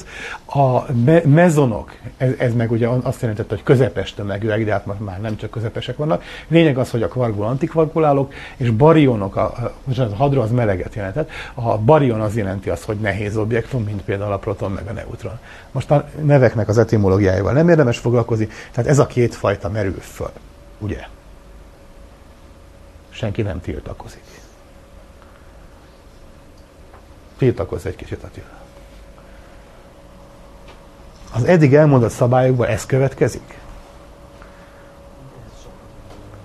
Mennyit? Hát például miért nem lehet hat kvarkból? Vagy mondjuk három kvark, három antikvark? Vagy két kvark, két antikvark? Most fedezték fel tavaly. Tehát ehhez képest, az eredeti, mondom, a 70-es évekbeli dolgokat, ehhez képest azért vannak új fejlemények. Azt, hogy esetleg elképzelhetők ennél bonyolultabb objektumok, a kvarkokból össze tudunk rakni, szintén szintelen, de egy kicsit bonyolultabb szerkezetű valamiket, az, az már hamar felmerült, hogy ezt komolyan kell venni, és ilyenek tényleg léteznek, az az nem olyan régi fejlemény. Az utóbbi tíz évben nálunk az egyetemen volt egy csoport, meg a KFK-ba, akik sokat számolgattak ez ügyben, hogy, hogy vajon milyen fajta, ez ilyen kombinatorika, összerakták, kiszámolgatták a tulajdonságaikat, meg hogy milyen reakciókban lehet ilyeneket létrehozni, és most néhány hónapja jelentették a világ nagy gyorsítói, hogy úgy tűnik, hogy ilyeneket találtak. Hát persze ezt még sokszor kell ellenőrizni, sokfajta kísérletek, közvetlenül nem látjuk, hát nem jön ki valami, hogy én az öt kvarkos objektum vagyok, tehát például lehet, hogy a négy kvark és egy antikvark az például egy ilyen megfelelő szintelen állapot. Pentakvarknak szokás ilyet hívni. Penta és hexakvark állapotokat. Úgy tűnik, hogy ilyeneket észleltek. Ha ez tényleg beválik, és a kísérletek megerősítik, hogy ilyeneket találtak, akkor majd megint sokat fogják emlegetni ezt a KFKS csoportot, akik ezügyben korábban publikáltak, mert lényegében megjósolták ezeknek az állapotoknak a tulajdonságait. Tehát nem csak azt, hogy vannak, hanem kicsit konkrétabban is, hogy milyenek és milyen valószínűséggel, milyen folyamatokban jöhetnek ezek a objektumok létre. Tehát ebben az ügyben is van újdonság. Ezek nyilván nagyon rövid ideig élő állapotok. Na most miért mondja az ember azt, hogy nagyon sokféle részecske van? Ugye sokféle mezon. Először is tessék elképzelni, amikor én azt mondom, hogy kvark, antikvark, hát akkor lehet válogatni abból a sokból. Ugye eddig még csak a úról meg a délről volt szó, de itt vannak a további generációk, hogy a második generációban a leptonoknál a műon meg a, a neutrinója, meg a harmadik generációban a tau meg a tau neutrinója, itt a kvarkoknál az UD után jött a C és az S, tehát a a charm bájos, és a S strange az, az ritka kvark, és ez pedig a top és a bottom, tető, meg a fenék, vagy magyarul inkább, vagy mostanában inkább beauty-t mondanak helyett, tehát, tehát a szépséges, ezek a kvarkok. No, nem tudjuk, hogy miért vannak ezek, ennyi van, ez, ez, ez e, e, pillanatnyilag kísérleti tény. És akkor ezeknek a kúknak a helyében mindez beírhatom, akkor lehet őket ott permutálni. Ugye egy C-szer anti-S, vagy CS-U kombinációk, ezek mind megfelelnek egy-egy létező részecskének. ezek nehezebbek. A nehezebbek el tudnak bomlani a könnyebbekre, tehát azok, amelyekben a nehezebb objektumok vannak, azok csak ideiglenesen létező részecskék, tehát vannak nehezebb mezonok, meg nehezebb barionok. Ugye vannak, a mezon az közepes tömegűt jelent, tehát a barion az nehezebb, hát vannak már nehéz mezonok, amik nehezebbek, mint a könnyű barionok, szóval a nevekben inkább megint ne kössünk bele. Annak idején, amikor felfedezték például a C anti-C-ből kötött objektumot, akkor olyan büszkék voltak rá, hogy a fizikusok olyan pólót hordtak, ide rá volt írva. Két kutatócsoport fedezte fel külön, az egyik J részecskének, a másik pszínek nevezte el, aztán maradtak abban, hogy J per pszi, és ilyen hatalmas J per pszik voltak a pólókra 74-ben. Tehát csomó érdekes dolog volt, és most már nagyon sok ilyet lehet összebarkácsolni ezekből ezek a, azok a különböző részecskek, amiket mondtam, hogy korábban felfedezték, felfedezték, nem tudok hova tenni, most már látjuk a szerkezetüket. Nagyon rövid ideig élnek, átalakulnak egymásból, de ebből a struktúrából, hogy miből vannak, ebből ki lehet számítani a kvantumszámaikat, töltéseiket, stb. Illetőleg, ha jól csináljuk, akkor az elmélet azt is megmondja, hogy milyen valószínűséggel, hogy bomlanak el, mekkora az energiájuk, és így tovább. Na most akkor ehhez képest még jöhetnek ezek az olyan exotikus valamik, amiket az előbb mondtam, hogy nem csak egy ilyen két vagy három kvarkos, hanem bonyolultabb állapotokat is össze lehet rakni. Az a lényeg, hogy az elmélet azt követeli meg, hogy összességében szintelenek legyenek, de hogy melyik ízből vesszük, az, az önkényes. És akkor mindenfélét itt még bonyolultabbakat össze lehet rakni. Nyilván ezek úgy keletkeznek, hogy azokban a folyamatokban, amikor itt az előbb mutattam, hogy összecsapunk nagy energiát, befetszolunk a rendszerbe, meglöktük az egyiket például, akkor az itteni energia itt kelthet mindenféle fajta kvarkot, amik még előfordulhatnak, és akkor ezek a szétrepülő izék, ezek sokféle verzióban előfordulhatnak. Na ez még csak az egyik tulajdonság, hogy, hogy a, a, mennyi a, milyen összetevők vannak. De hát ezek nem csak úgy vannak együtt, hanem keringenek egymás körül. Tehát két kvark, vagy a három mozog egymás körül, és emiatt még ugyanúgy az atomban az elektronoknak különböző pályamozgásuk lehet, és emiatt is még van energiájuk, meg impulzus momentumok, meg ilyesmi. Emiatt lehetnek bonyolultabb állapotokban. Tehát például nagyobb spinnek. Mindegyiknek van önmagának a kvarkoknak egy feles spinja, azok összeadódnak, de plusz hozzáadódik még a pályamozgásból adódó, és ezzel megint lehet vacakolni. El lehet képzelni például olyan folyamatot, hogy adott kvark párból képzítünk egy részecskét, ami így ilyen nagyobb pályán kering egymás körül, akkor az kisugároz az energia egy részét, és akkor kisebb pályára, de még mindig ugyanazokból az összetevő kvarkokból van. Jó? Akkor ezek bizonyos tulajdonságban hasonlítanak, de az egyiknek nagyobb az energiája. Ilyen folyamatokat figyeltek meg a 60-as években sok-sok részecske között, és ezt most utólag be tudjuk sorolni úgy, hogy a kvarkok közötti, de a kvarkokat tartalmaz a részecskéknek a különböző átalakulásai. Na hát ez, ez a kvark fizika arról az irányból nézve, hogy ö, itt a nagy vákum, a vákumban vannak részecskék, amik mozognak, és akkor próbáljuk őket szintszállni. Most próbáljuk ugyanezt megnézni a kozmológia irányából nézve. Az alap gondolat az volt, hogy a legelején, ha visszagondolunk, hűl a világegyetem, és a kezdeti forró masszából kiválnak a kötött állapotok.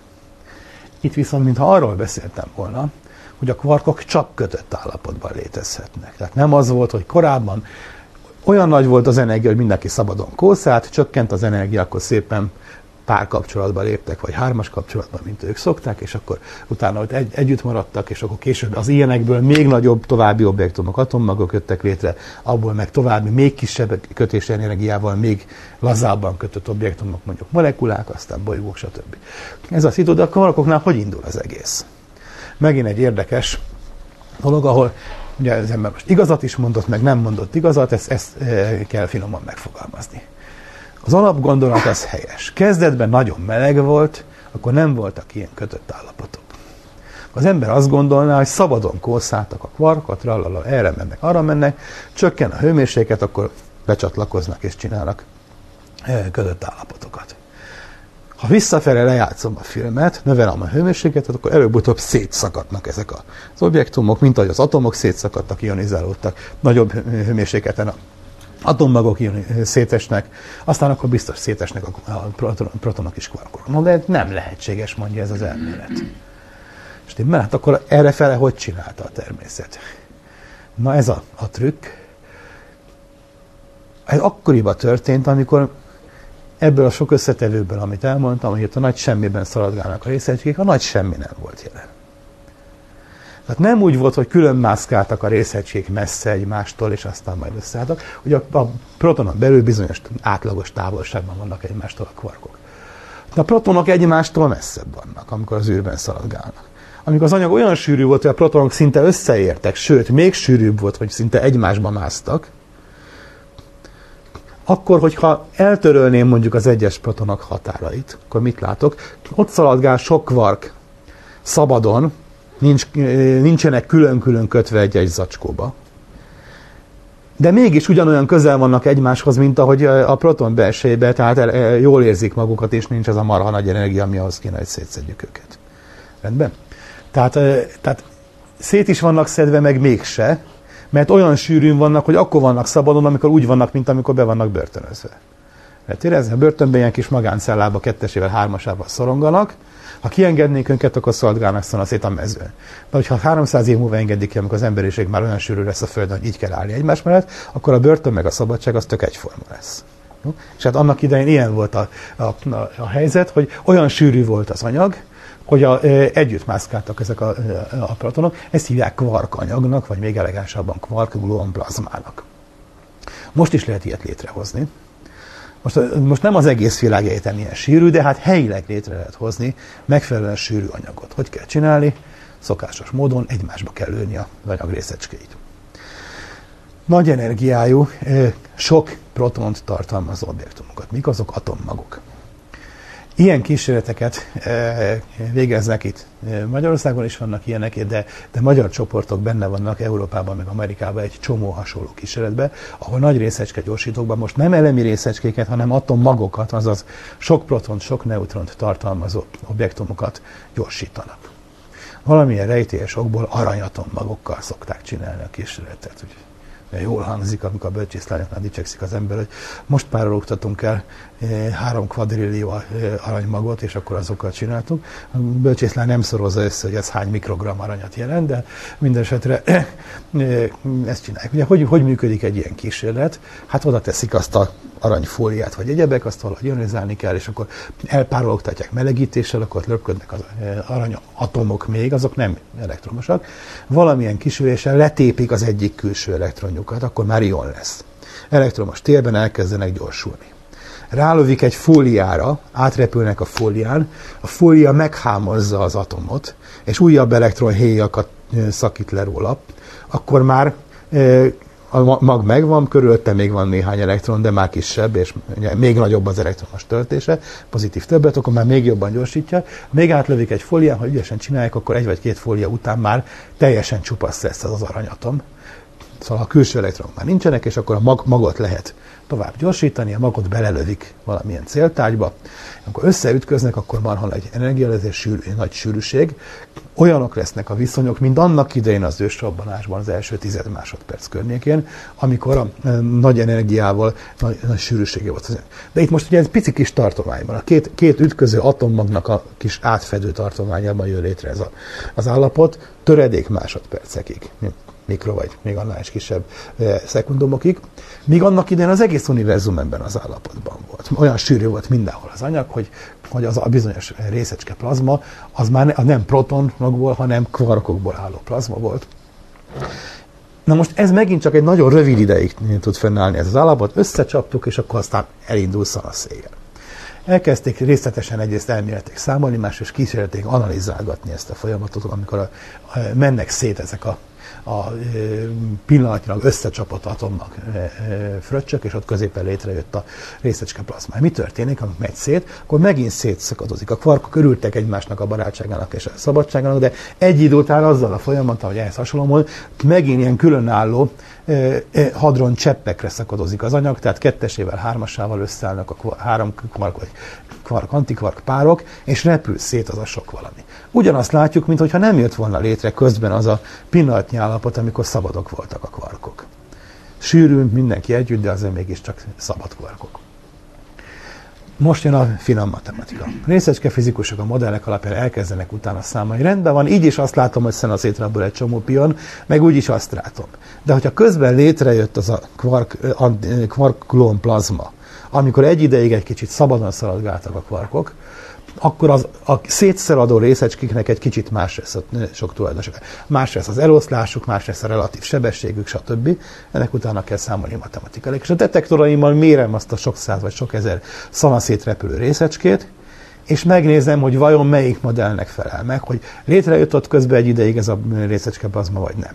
De arról nem is beszél, hogy, hogy az az állapot, ami akkor létre, ha összerakom, hát annak nem ismerem pontosan a fizikai tulajdonságait, mert hát éppen most akarom felfedezni.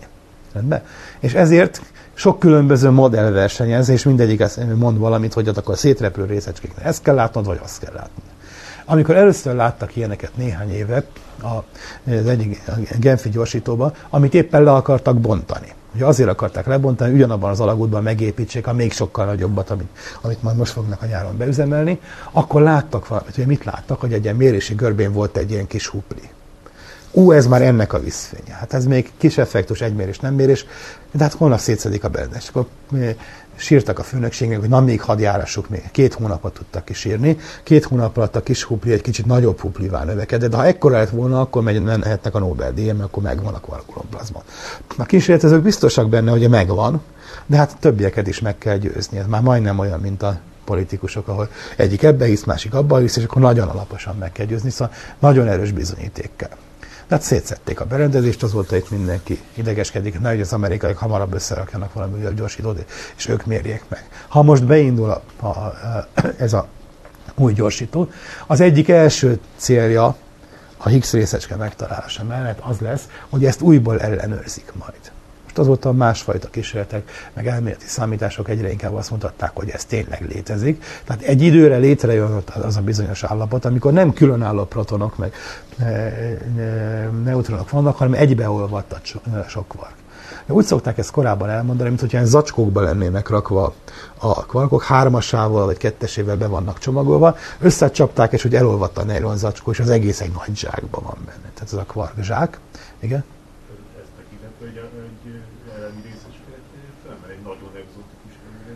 Az egész? Mindjárt mondom, igen, ezt akarom mondani. Hát eh, mi az, hogy elemi? Ugye pillanatnyilag azt mondjuk, akkor a varkok az elemiek, és a proton az nem elemi részecske. A sok protonból összerakott objektum, mondjuk ez az atommag belsejébe létrejött valami, az, az nehéz, nehezen tekinthető eleminek. Na, ugye ez egy ideiglenes állapot. Annak idején az univerzumban szintén ideiglenes volt, de akkor az egész űrt betöltött, tehát akkor még szélese volt. Hol jöhet létre még ilyesmi? Megfelelő nagy nyomás alatt is el lehet képzelni, hogy ezek az acskók úgy összeragadnak, e, átalakulnak. Hol le, mi hozhatja létre a nagy nyomást? Tehát például a nagy hőmérsékleti ütközés, de például a gravitáció. Rakjunk össze nagyon sok protont egy nagy részében, mit kapunk csillagot. Amikor a csillagban már nincsenek magreakciók, akkor a gravitáció elkezdi összehozni, és jó sűrű lesz. Hát mi az? Hát neutroncsillag. De ha eléggé nagy a gravitáció, akkor annak a közepén esetleg olyan nagy a nyomás, hogy ezek a neutron zacskók a három kvarkkal, azok összeolvadnak, és annak a belsejében létrejön egy ilyen valami, hát akkor ezt hívják kvarkcsillagnak. Tekinthető a kvarkcsillag egyelemi részecskének. Hát egy, mi a fenének, barionnak tekinthetem, mert kvarkokból áll, de hát azért egy ilyen 10 km átmérő elemi részecskét, hát ez ugye hogy mondjam, definiálni mindent lehet, én inkább nem tekinteném annak, hanem sok részecskének a kötött állapota. Egy makroszkopikus objektum. Jó, na most mire hasonlít ez az átalakulás, hogy a kis zacskókból egy nagy zacskó lesz? Hát olyasmi, mint amikor a, a különálló vízmolekulák összeállnak, és lesz belőlük egy nagy jégkristály. Halmazállapot változás, vagy fizikus nyelven fázis átalakulás. Fázis átalakulásoknak számos különböző verzióját fedezték fel. Hát annak idején ezek voltak a legelsők a halmazállapot változások, fagyás, párol, vagy, vagy a fagyás olvadás, illetve párolgás, lecsapódás. Azóta már nagyon sokfajta másféle fázisát alakulást vizsgálkodtak fizikusok.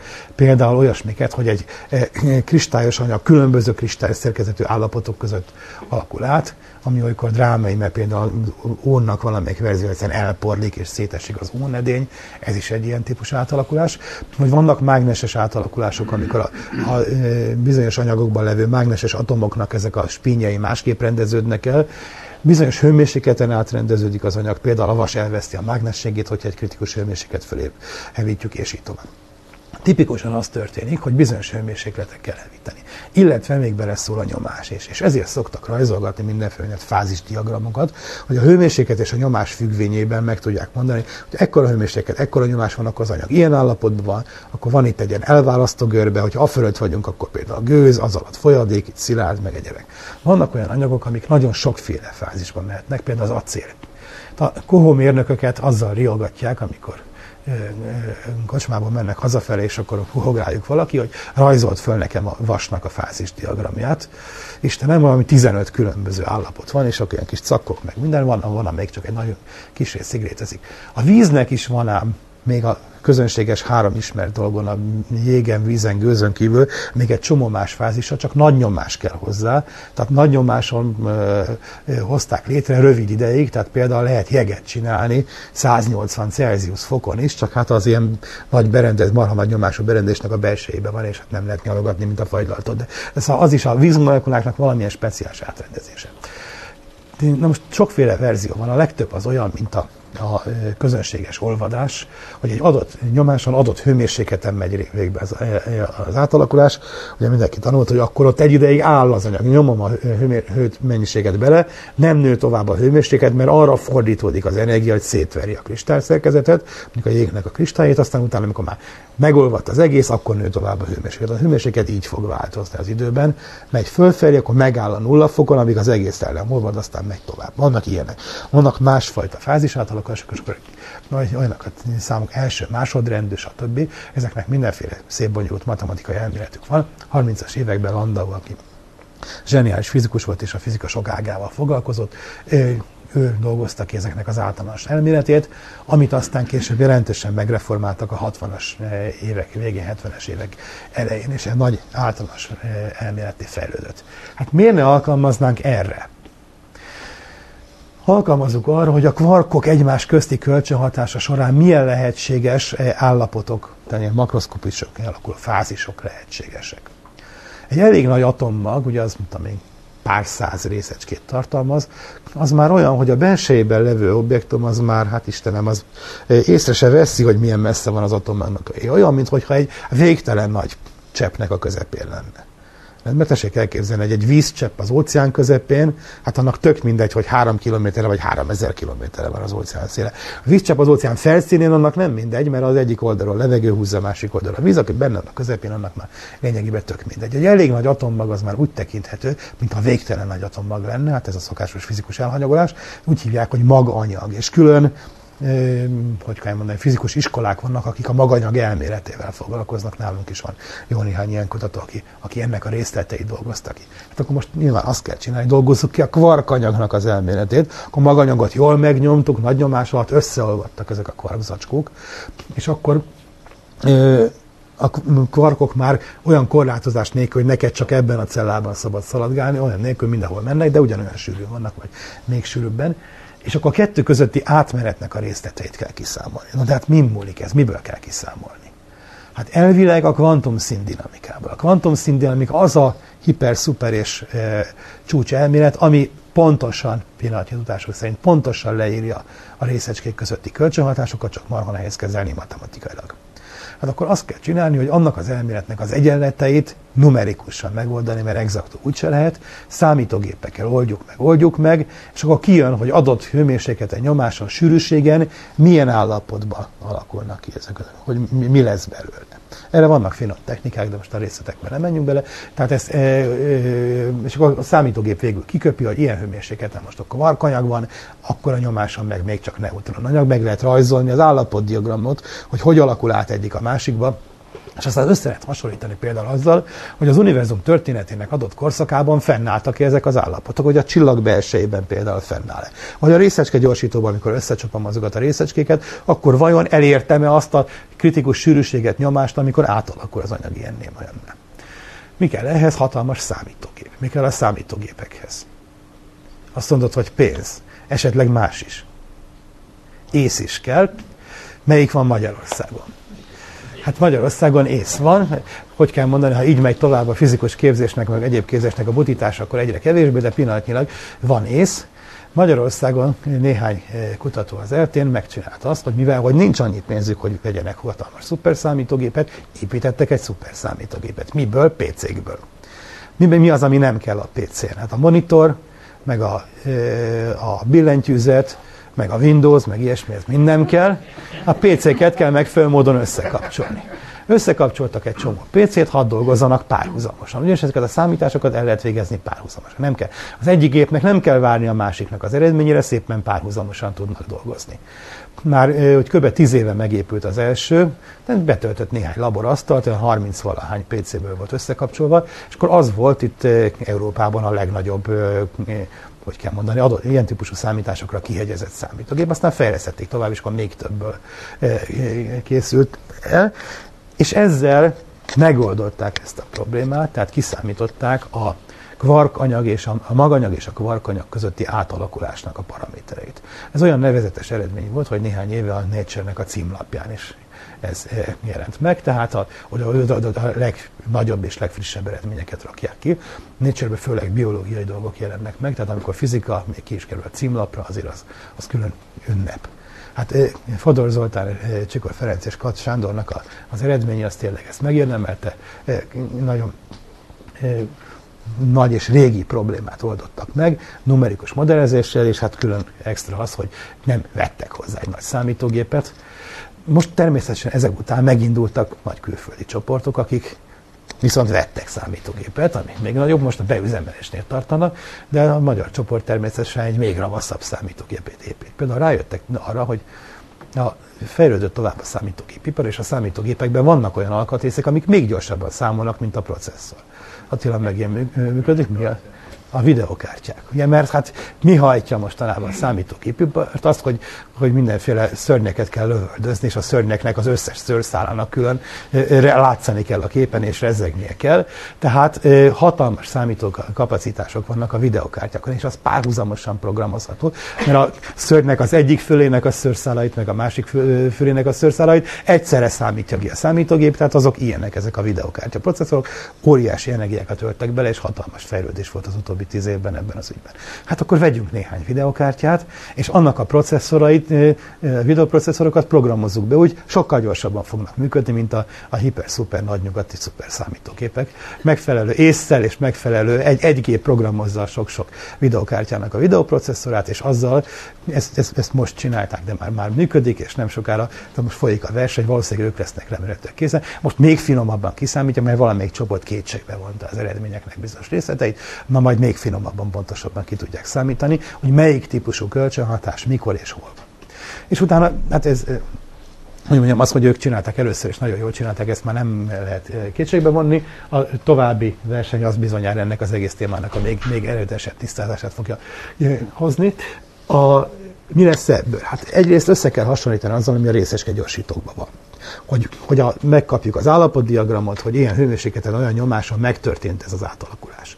Rendben van, akkor meg lehet nézni, hogy vajon a, a, a Genfi kísérleteknél tényleg megtörtént az átalakulás, vagy csak a közelébe jutottak, vagy túljutottak-e, meg egyebek. Van egy másik csoport, aki azzal foglalkozik, hát ugye bonyolult folyamatnak sok részlete van, mindegyiket másképp kell modellezgetni, hogy amikor összeállt ez az anyag és elkezd talán szétmenni, akkor szétmenés során mi történik. Hát ott nagyon gyorsan mozognak a részecskék, és nagyon sűrű vannak. Milyen anyag ez? Hát folyadék vagy gáz, tehát inkább valami folyadék, mert jó sűrű. De relativisztikusan, hát majdnem fénysebességgel mozgó részecskékről van szó. Mit kell csinálni? Ki kell dolgozni, a relativisztikus hidrodinamikát erre alkalmazva. Ez megint egy olyan tudomány, amivel sokan foglalkoztak, de csak úgy mellékesen. Akkor meg volt a relativitás elmélet, hát akkor eh, szépen sorba vették a fizika összes ágát, és odaírták hozzá, hogy relativisztikus, tehát megcsinálták, de csak úgy tessék, lássék. Hát biztos fontos dolog a relativisztikus elektrodinamika, hát vannak gyorsan mozgó részecskék, amik sugároznak. Fontos dolog a relativisztikus mechanika, mindenki ismer, hogy egyenlő MC négyzet, az ugyan nem igaz, de mindegy, de szóval, ilyenek voltak. De hát a könyvekben néhány oldalas fejezet van arról, hogy relativisztikus termodinamika, relativisztikus hidrodinamika, mondva, hogy az úgyse érdekes, de hát az egység kedvéért már csináljuk meg azt is. 20-as években fölírták a relativisztikus hidrodinamika egyenletét, aztán elfelejtették. Hát a folyadék, a folyók nem szoktak fénysebességgel folyni.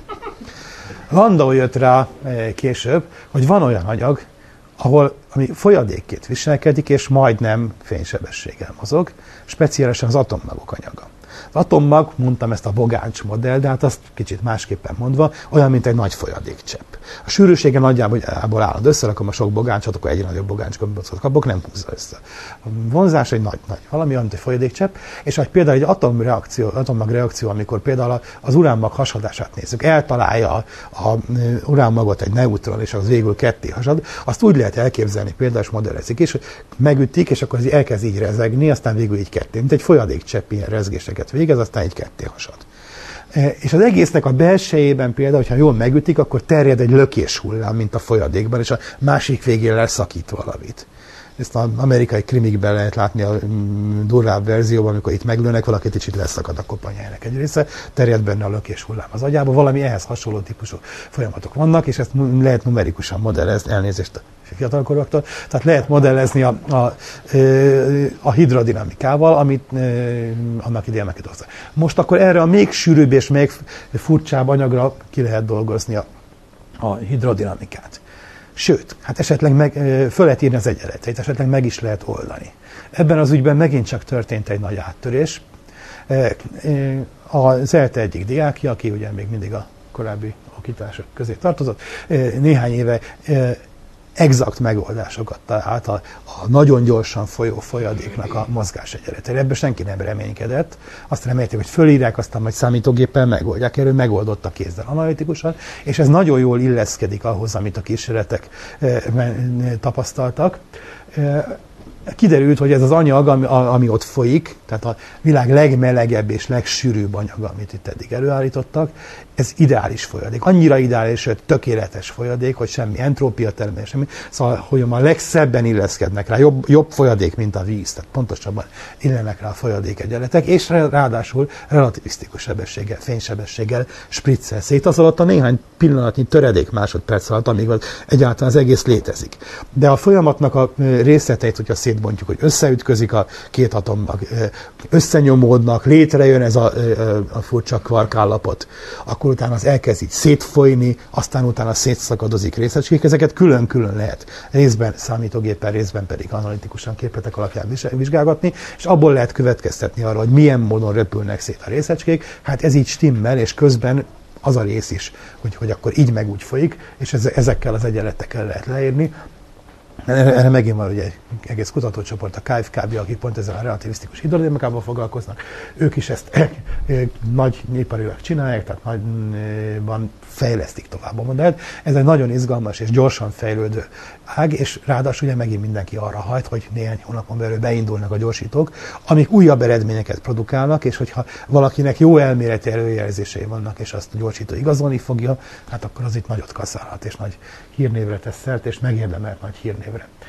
És természetesen ezzel jobban megismerjük, miért csináljuk mindezt, hát jobb, nem azért, hogy nagy hírnévre tegyük szert, hanem jobban megismerjük az anyagnak az alaptulajdonságait, például azokat az erőket, amik összekötődik a kvarkokat, amik jelenleg eh, ilyen helyeken jöhetnek létre, mint az atommagütközés, illetőleg egy, egy nagy neutroncsillagnak a belseje, ami megint csak fontos dolog, hogy, hogy milyen lehet a csillagfejlődés végállapota, és hogy visszatérjünk a kozmológiához, hogy milyen volt az anyag állapota valamikor az ősrobbanás utáni eh, első tized másodpercekben, amikor az egész univerzum milyen állapotú volt. Hogy akkor vajon kvarkanyag volt, vagy már neutronanyag, vagy, vagy mikor mi, melyik állapot volt. Később aztán már ritkább volt nyilván, de volt egy olyan korszak, eh, hát hogyha, amennyiben tényleg létezik ez az állapot, és most már egyre inkább úgy néz ki, hogy létezik, eh, amikor az egész anyagi ebben az állapotban volt.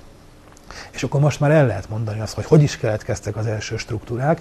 Hát a kvarkok azok már ott voltak eh, korábban, sűrűn voltak, tehát nem voltak ilyen zsákba zárva, vagy hármasával, kettesével karanténba összerakosgatva, hanem az egész anyag olyan sűrű volt, vagy még sűrűbb, mint most az atommagok ott nyüzsögtek benne a kvarkok és antikvarkok, és amikor az egész tágult, és a tágulás során a, a sűrűség már kisebb lett, elérte körülbelül azt, ami most az atommagoknak a sűrűsége vagy egy kicsit nagyobb, akkor kezdett ez zacskókra szakadozni, tehát így hármasával, kettesével, vagy esetleg hatosával összeálltak a kvarkok megfelelő zacskókba. Különböző kvarkok, könnyebbek, nehezebbek, amik mind ott voltak, ugye a múltkor megbeszéltük a termodinamikai ha elég meleg van, akkor mindegyik eh, jelen van. Utána ezek a valamik, ezután, miután már létrejöttek ezek a, a ilyen kvark erővonalak által összetartott kisebb zacskókcsák, azok kezdtek szétszagadozni. Tulajdonképpen ez volt az első differenciálódás az univerzumban, addig homogén anyag volt, és most jöttek létre a vákum és a részecskéknek a különböző tartományai. Tehát ez a kettőség. Később ez ugye megismétlődött úgy, hogy a, a, a gáz szétfolyt, és külön, vagy összegyűlt, és akkor lehet galaxis meg a galaxis közi űr, de az már más szinten volt. Most egyáltalán az, hogy a forró kvarkplazmából lettek kvarkokat tartalmazó ilyen hadronzacskók, barionok meg mezonok, illetőleg a két ilyen között a nagy semmi, ez volt az első ilyen típusú fázis átalakulás, amit ahhoz lehet hasonlítani, amikor a vízgőz lecsapódik, és akkor itt egy vízcsepp közte meg a levegő, ahol meg nincs víz. Valami ilyen jellegű folyamat, ez az első másodpercnek az első töredéke környékén megtörtént, és így módon azt mondhatjuk, hogy az univerzumnak az első térben elkülönült struktúrái, ezek a hadronok voltak, tehát a kvarkokból összeálló kettes, hármas, ezek hatos vagy hasonló jellegű dolgok. Ezek után azt később a könnyebbek, vagy most a nehezebbek lebomlatnak, és megmaradtak a könnyebbek, micsoda csodák. Hát a, például a proton meg az antiproton, vagy a pionok. A pionok azok szét tudnak sugározni, mert van benne részecske meg antirészecske, hát azok egy idő után meg tudnak szűnni, persze amíg elég meleg van, azok is újra keletkeznek.